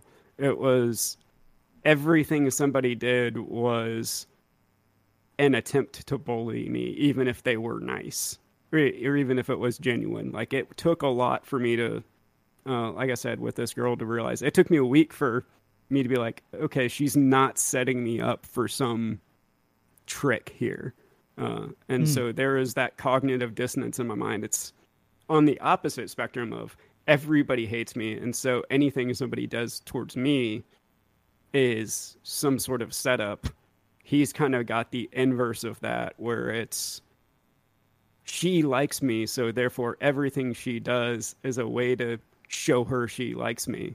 Um, Got it. Even though that's not true. so what I'm kind of hearing is once you have a conclusion in your mind, that conclusion shapes the information as opposed to the information shaping the conclusion. Yes. Okay. Um, and and just you, you know for uh, one thing that I'd encourage you to do as you're kind of thinking about this, what I'm really looking for, JC, is like your understanding based on your mm-hmm. experience, as mm-hmm. opposed to inferring what this person believes. Does that make mm-hmm. sense? Yeah. So I, I actually don't think it's fair for us to assume particular things about this person. The reason that I'm uh, watching this clip with you is because I think that you've got like a unique perspective on being able to relate to some of these things, and I'd love it if you could sort of share that part. Does that make sense? Yeah. Yeah. Yeah. Should we keep going? Yeah. Actually, but, uh, before we do, let me just ask you. So there were a couple things that I noticed about this video. I'm not even going to comment about the person. Uh, What do you notice about the cops? They're very defensive and their hands are already on their tasers. They're expecting something to potentially happen. And Uh, and but also, I know that can be habit for some.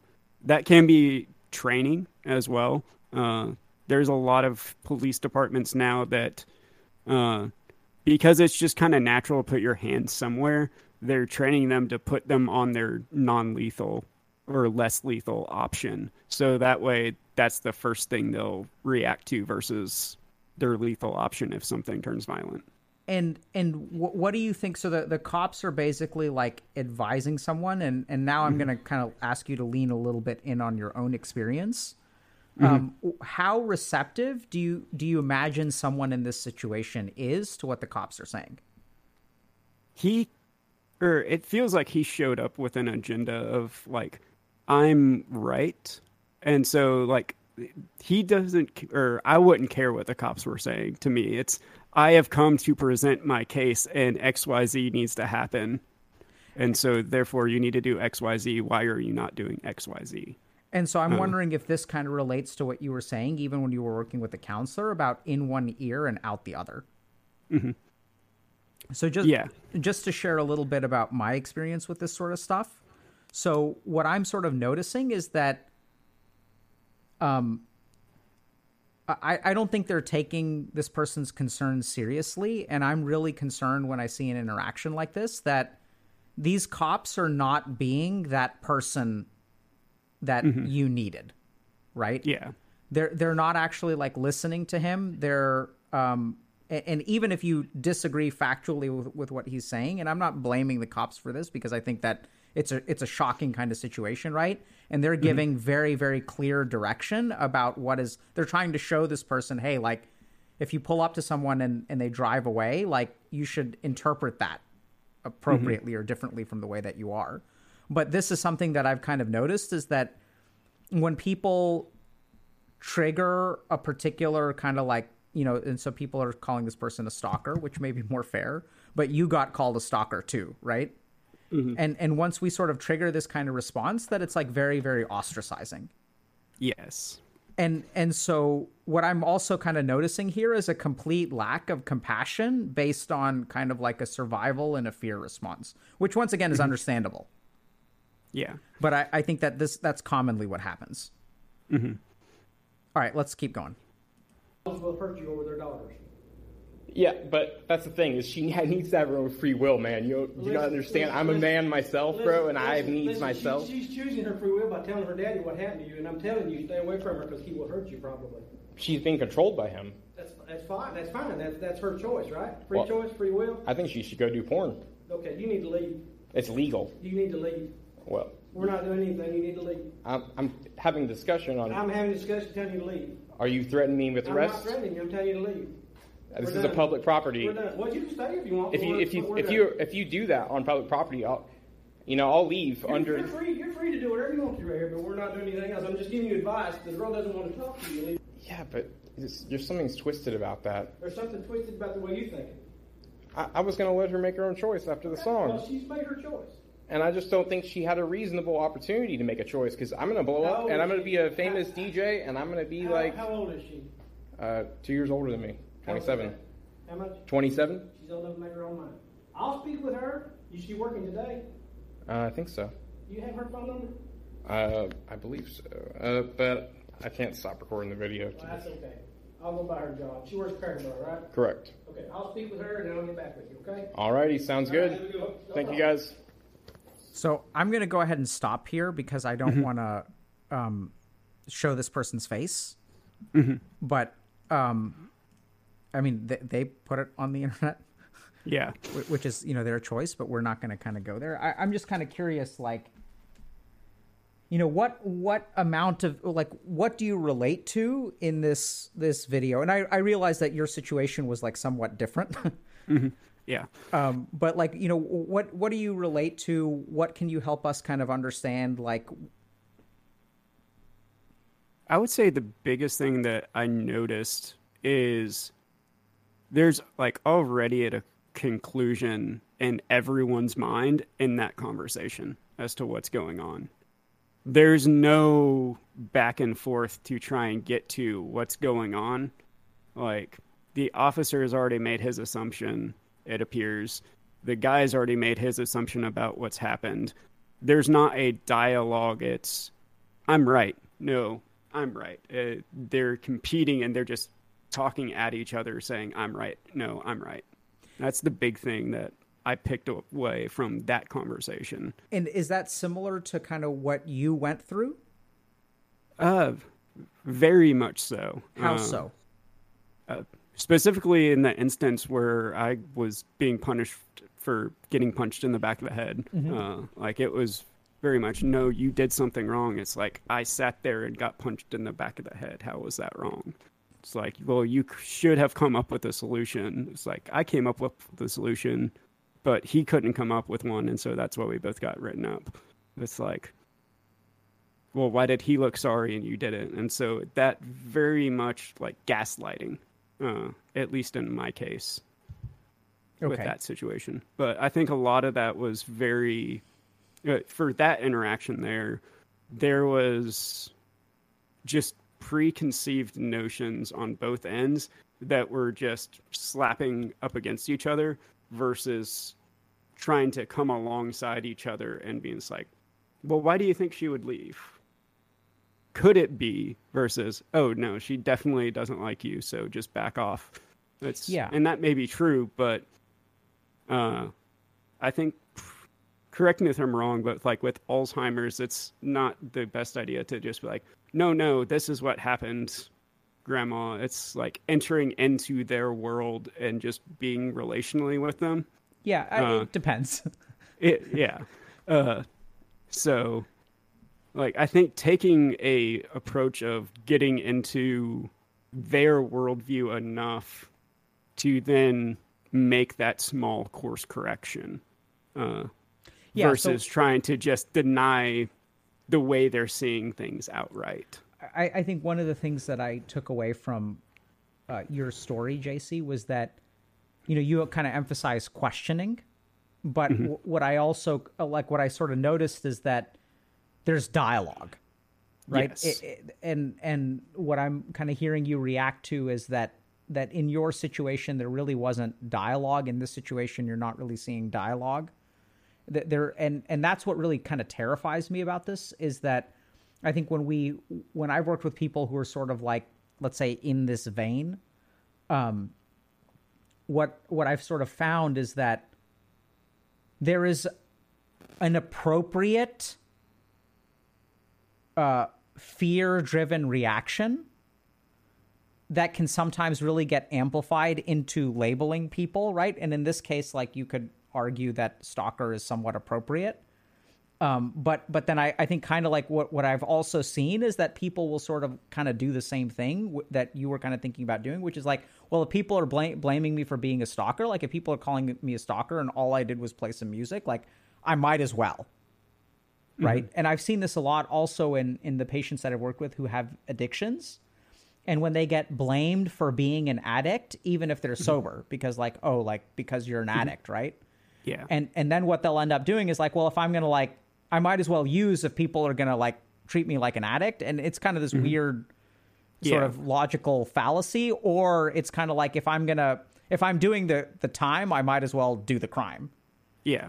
and and it's it's really kind of a harmful sort of situation. And what i'm really terrified by is after hearing your story I, i'm not sure what the right answer here is but i'm i'm concerned that in situations like this people who are judged harshly which may be somewhat appropriate mm-hmm. there's also a lack of dialogue lack of compassion lack of like because i'm not sure that in this interaction this person really digested or understood anything that the cops were saying. Yeah. Uh, it's very hard. There, you don't really win arguments by going, you know, uh, hey, you're just wrong and I'm right. And that's how a lot of conversations go. Uh, and then that, when it becomes that, hey, you're just wrong and I'm just right, that then feeds into the us versus them mentality. Uh, and so, whenever you're having those conversations, it's very difficult to break that down if somebody is already approaching it from that perspective and to have those conversations. Yeah. Any other kind of thoughts about um and any light that you can shed based on your own experience about like in this situation or anything that you would kind of suggest for people who are sort of feeling this way? Uh, I would say, again, reach out and try and have a diverse community. Uh, I think that's definitely the thing that has helped me out the most. Because I didn't just stick in my Southern Baptist bubble. Uh, you know, uh, I hung out with Assembly of God people, charismatics. Uh, there was a Hindu kid that uh, I got to talk to a little bit. Uh, he was a grade above me, so I only got to see him a couple times at lunch. And so just diversifying the input in my life kind of accelerated and let me kind of see one where everyone was coming from, but then also kind of just process other worldviews and then also see, okay, like maybe this is right, or maybe this is right, or maybe they're both paradoxically true in some way, and we can and I can think through both of them existing simultaneously. Uh, and so, not just having one side or one person speak into your life. Uh, Yeah, So, I, I think yeah. that that's that's a really fantastic point. I mean, I, I think what we've sort of seen from our research into online radicalization is that echo chambers are a huge part of it. Yeah, and that you know it's it's really the people and this is what I'm really grateful to our community for and and I appreciate the you know the plug that you offered. Secretly I'm a bu- uh, I- I'm terrified that a lot of like people who are on the road to violence are now going to show up after watching this. And I don't know if we can handle that but um, what what I think is really fantastic about our community is that we do offer like different perspectives. That's a big part of what we're about. I don't think we offer, and there's a slight caveat here, which is we're not we're not actually here to offer different perspectives. We're actually here to grow as individuals. And as part of that, that involves sharing your perspective and listening to the perspective of others. Um, I think the biggest problem that we see in our community, I would say, is that people don't really re- acknowledge, I think, that everything that you say impacts other human beings. And so a lot of people feel ostracized from other communities and will come to us. But also to remember that there is an individual responsibility here about how you speak and that your words can be helpful or harmful to other people. And it's not actually all about you. yeah, And we're, we're here for you, but you should also be here for us. Um, the other thing that I would kind of say in this situation is like I'm going to do a straight plug for therapy. I know that when you sort of Yeah. originally talked about uh you know what really helped you the most it was actually a peer which i think is really powerful and there's research that actually shows that that's oftentimes the case Yeah. Um, if I can clarify that, it's therapy definitely helped. Like CBT was a huge part of it. Uh, so cognitive behavioral therapy, uh Uh-huh. learning that. But it, it takes kind of both because you need a stable community to then like really process those things unless you're just extremely mentally strong already. Uh, and so it, it takes both, uh, not just a peer. It took the peer to give me enough hope to then try the CBT, and so Yeah, it so was. It, both were needed. it's funny Yeah. that you mentioned that because we actually like the data very much supports that view that um, just to give you like a couple bits of data from our own internal stuff so one is that we find that so we have a peer support coaching program and we find that it's very complementary to therapy like that the two are definitely not replacements for each other. Um, and and that like they work well synergistically actually. It's kind of like diet and exercise. And then the other thing that's really interesting about that is that uh, I would say somewhere between maybe 10 and 20% of people who enter our coaching program will then go on to therapy like in a very like amicable and positive way. Because they kind of realize that oh like actually I like I can talk to people and there's there are meet needs that I have that are not being met through coaching and then they'll they'll actually move into therapy. The main reason that I was kind of talking about therapy in this situation is if if people are watching this and can relate to you um, and can relate to the person that we watched I think the challenge is that oftentimes if you go to peers or if you do something like go to police, you're going to get the reaction that this person got, Yeah. which is, I would argue, both appropriate and lacking in some degree of compassion. Mm-hmm. Right. And, and it's, you could also make a very good argument that it's not a police officer's job to offer compassion. It's a, their job to ensure safety, which is exactly what they're doing. So this isn't a criticism of the police. But if you really think about, okay, where is the one place that you can go where you can share anything? And it is literally the person's responsibility to try to demonstrate some degree of compassion, understanding, and empathy and engage you in dialogue that is designed for like your benefit without being like harshly judgmental and writing you off. Like that's like literally what a therapist's job is yeah. and and so when I see interactions like this, I kind of think a little bit about okay, like what, how would this person's life? Uh, we're presuming that they're not in therapy, maybe they are, who knows? Um, but how would this person's life be different if there was like a single human being? Because what I really heard from your story is like it just takes one human being um, to to really, you know, you've been pushed to the edge. People are bullying you. The authority figures that are supposed to protect you are like they're not on your side, and in fact, they're being played and sort of almost willingly played, or even just like apathetically played by the people who are actually bullying you. So it's mm-hmm. like I, th- there's just a lack of safeguards. The other thing that I think really uh, I, I I really empathize with and and really like struggle when I think about what these people are going through is that you basically should have had a number of different things that should have gone like gone well for you. Like either you had friends or you had teachers who were kind of aware or authority figures who like like recognized that this kind of isn't your fault. You had teachers who were standing three feet away when you were getting bullied and like didn't really do much about it. And you even had a parent who, when you got suspended, their first response was like, Do you realize how this makes me look?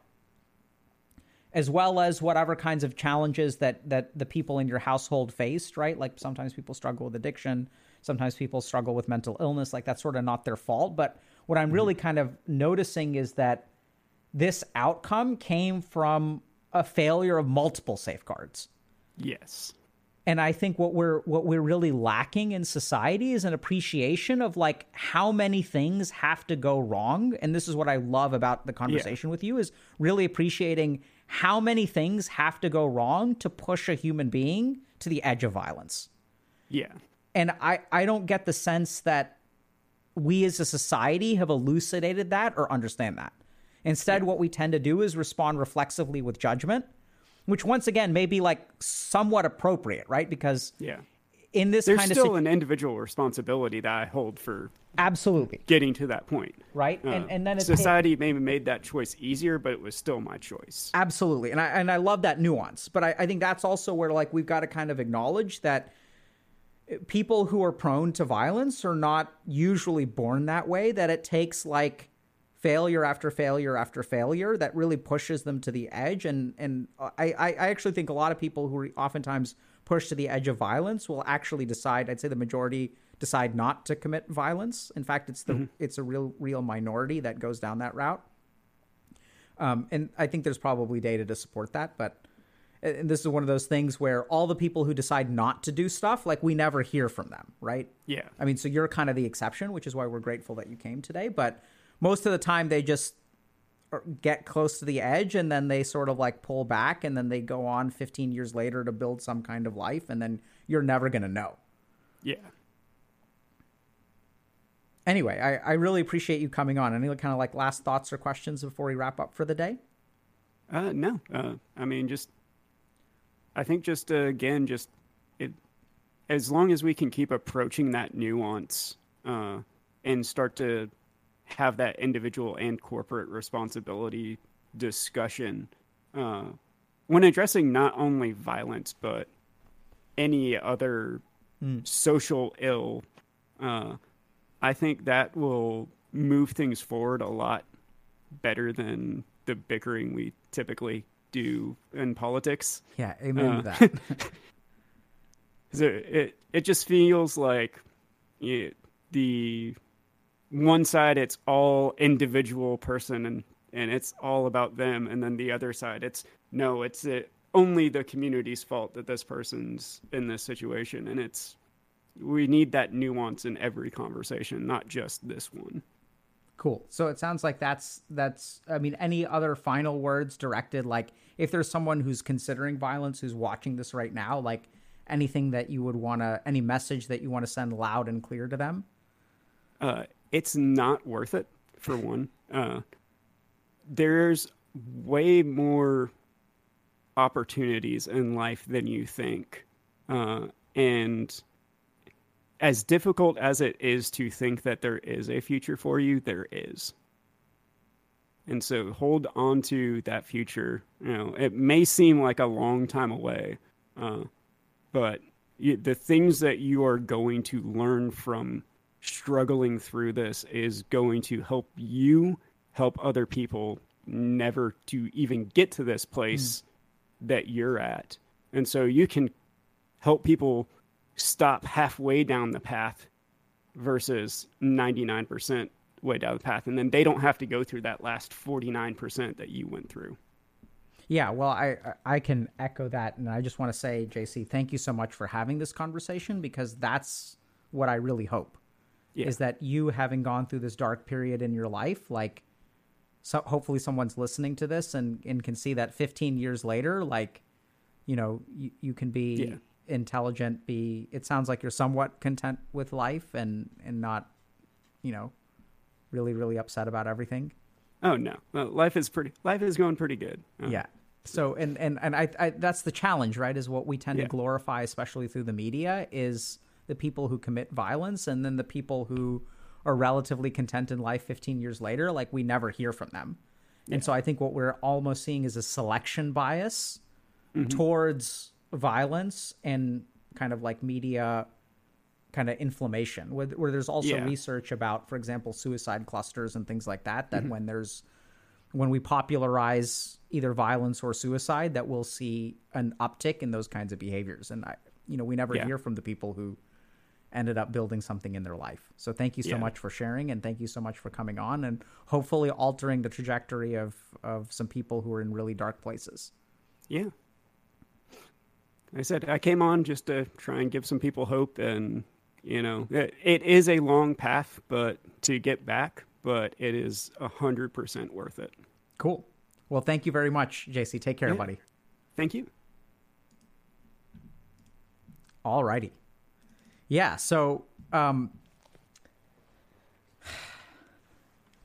you know, it's kind of tricky because we don't have these kinds of conversations. Right? Like we don't have these kinds of conversations.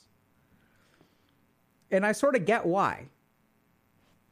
You know, it's it's so much easier to read a clickbait article about someone who commits violence. It's so much easier to watch something that is so viscerally and emotionally engaging like we did today. And it's really easy to like toss judgment out. But when I when I hear JC's story, I hear a lot of things that are really not in his favor. So we're hearing a parent who was arguably emotionally unavailable, a parent who struggled with an addiction, a sibling with mental illness, um, you know, parents who were somewhat overprotective. We're also hearing like a little bit of like, you know, JC needing to somehow balance out the badness of what their dad saw in their job, which is a big responsibility to place on a kid. And then you throw bullying into the mix, you throw sexual discrimination into the mix, you throw authority figures who aren't really like looking out for you into the mix. You throw parents who are more concerned about their own image than helping their child who's struggling. And what do you end up with? Right? You have a kid who everyone's calling a rapist, a stalker, whatever, gay. You know, and and you've got no like people are doing bad stuff for you. People are supposed to be looking out for you. There's supposed to be a system in place that is supposed to provide fairness and justice. And when someone takes that, when that system that's supposed to provide fairness and justice provides neither of those things, you know, what I really heard from JC is that, like, you have to take justice into your own hands, become a vigilante, right? Because no one else is looking out for you. And the other really shocking thing is that it doesn't take much. It takes just a little bit of compassion. It takes one person showing up and saying, Hey, I'm going to be your friend. And so, like, if you're listening to this and you're thinking about violence, the, I strongly, strongly encourage y'all to like listen to JC because he understands what y'all have gone through, right? Because he's gone through it himself. Like, he was thinking about doing things, and even as he put it, did a dry run. And he was sure he was going to be successful.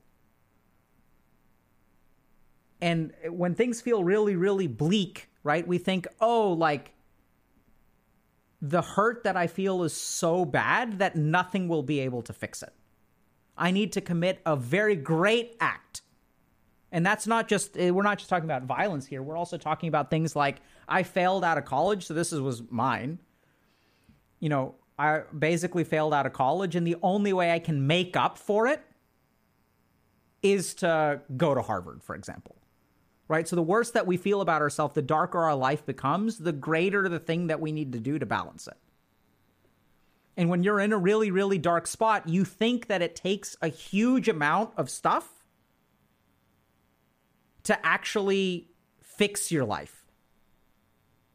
But if you really listen to JC's story, and I'd say that data supports this, the science supports this, it doesn't actually take a huge amount of stuff. It takes a tiny amount of stuff to completely turn around the trajectory of life. And this is where we have to understand there's a difference between velocity and acceleration. So even if you have a very strong, let's say, negative velocity, all it takes is a tiny bit of acceleration in the opposite direction to actually move you in the right direction.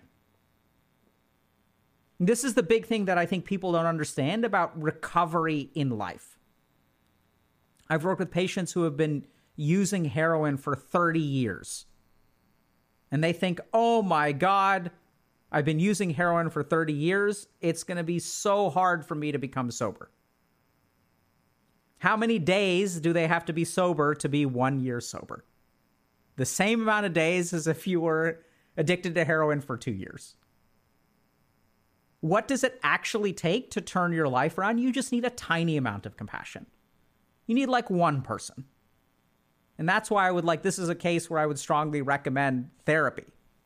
Right? Because there is there is someone out there who's trained to be able to handle all of the dirty thoughts that you have. And that's what we're trained for.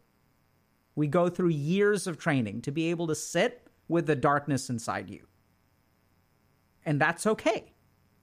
It actually doesn't take a lot. It takes actually very little. And I've seen that time and time again, gives me hope for humanity. So if anything uh, my clinical experience has taught me, it's that like things are not as bad as we think they are.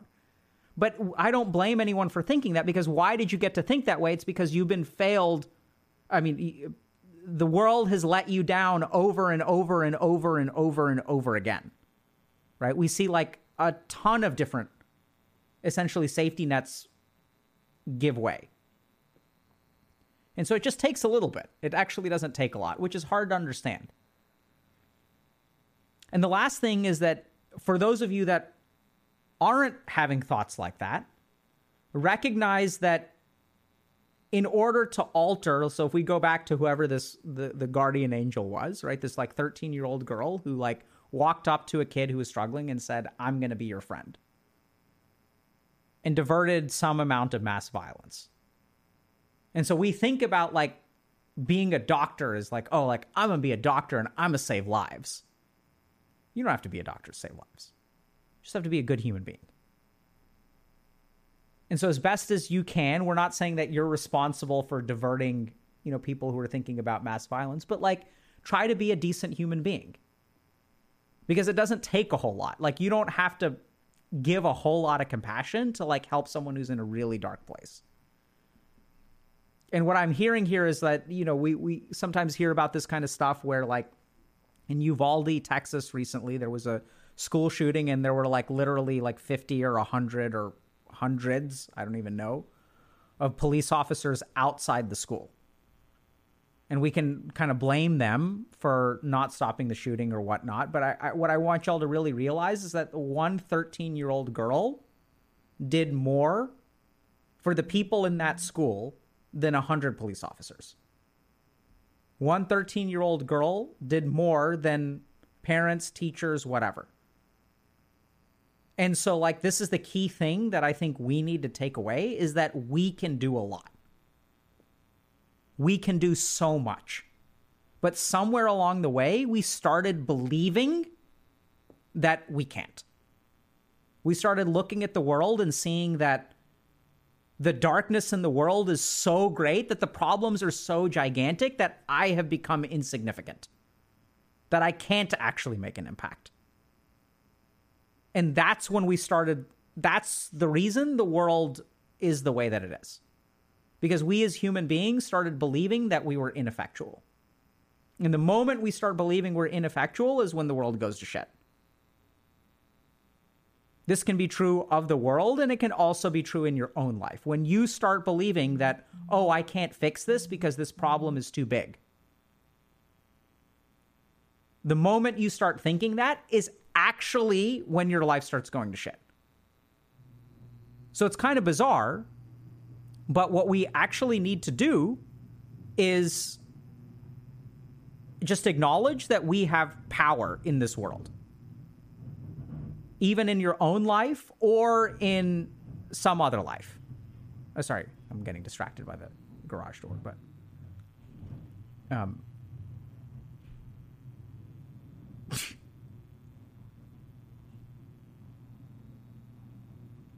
so like just just acknowledge for a moment that it doesn't take a whole lot to start to move your life in the other direction. And acknowledge that it also doesn't take a whole lot for you to move someone else's life in the right direction.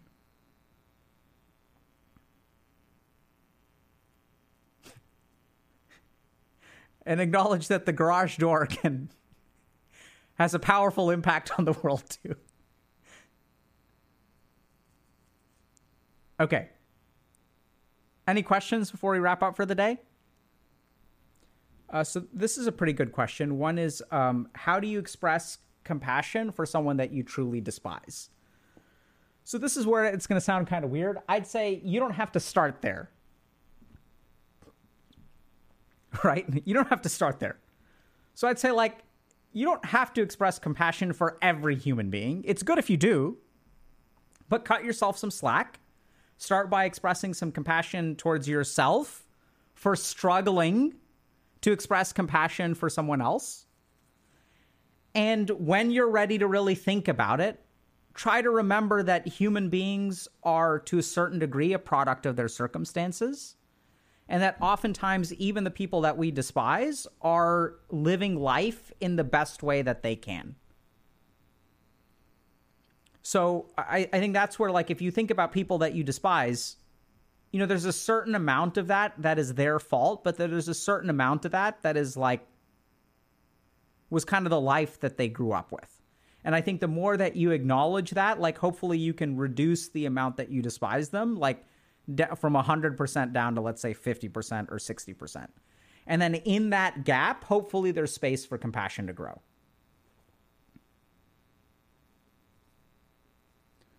So Thanathoth is saying, so as long as I believe in myself and keep working, I'll fix my life eventually. So let's think about that for a second. So as long as I believe in my life and keep working, I'll fix my life eventually. Let's flip that statement around. If I don't believe in myself and if I stop working, will my life be fixed?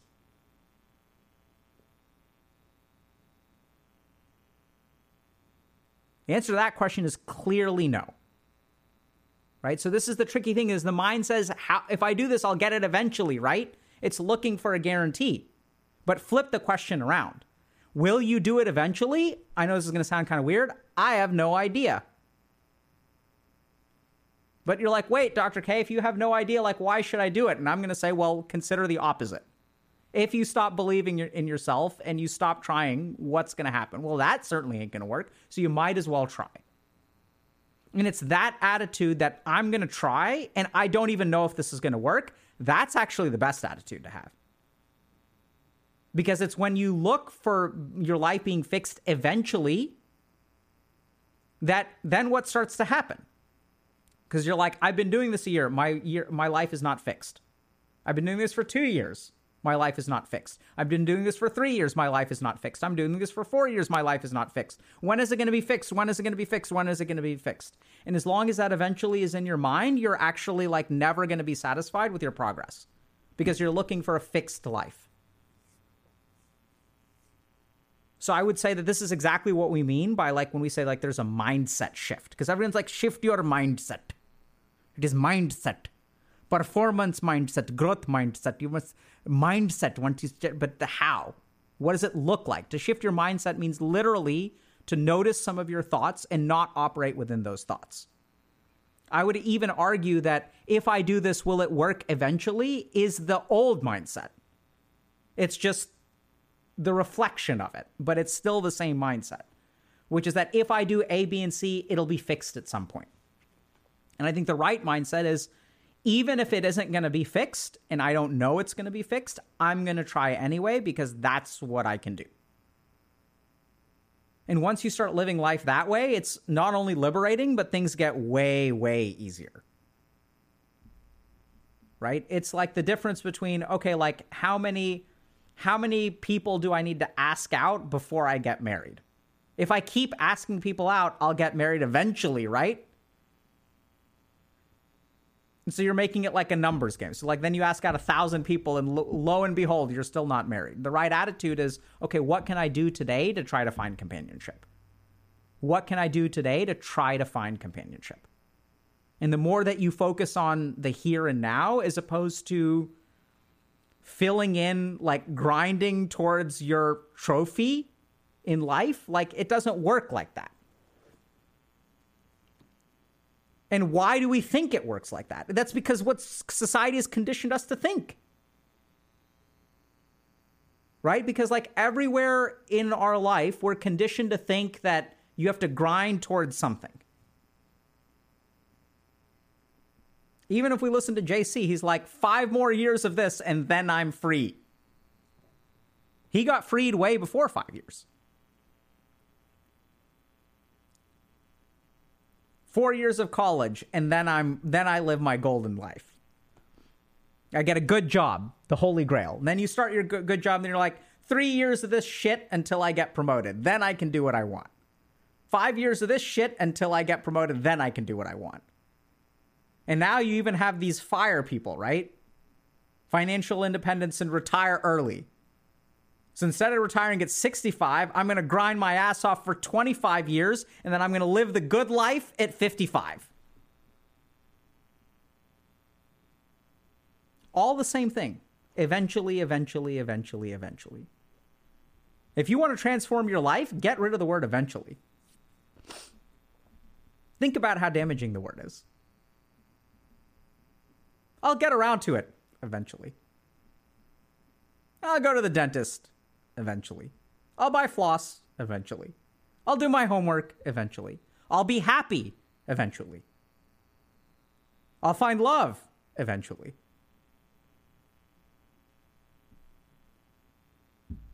Get rid of the word.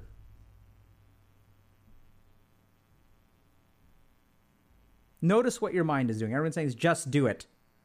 That's one translation of it. But the question is how? The the method of just do it, the how is in the word eventually. Notice what your mind says. And what behaviors do you justify by using the word eventually? And any behavior that comes out of the word eventually is one that you should be very critical of. So if your mind says eventually dot dot dot, then be very careful about that strategy. And once you start to change that, your life will turn around.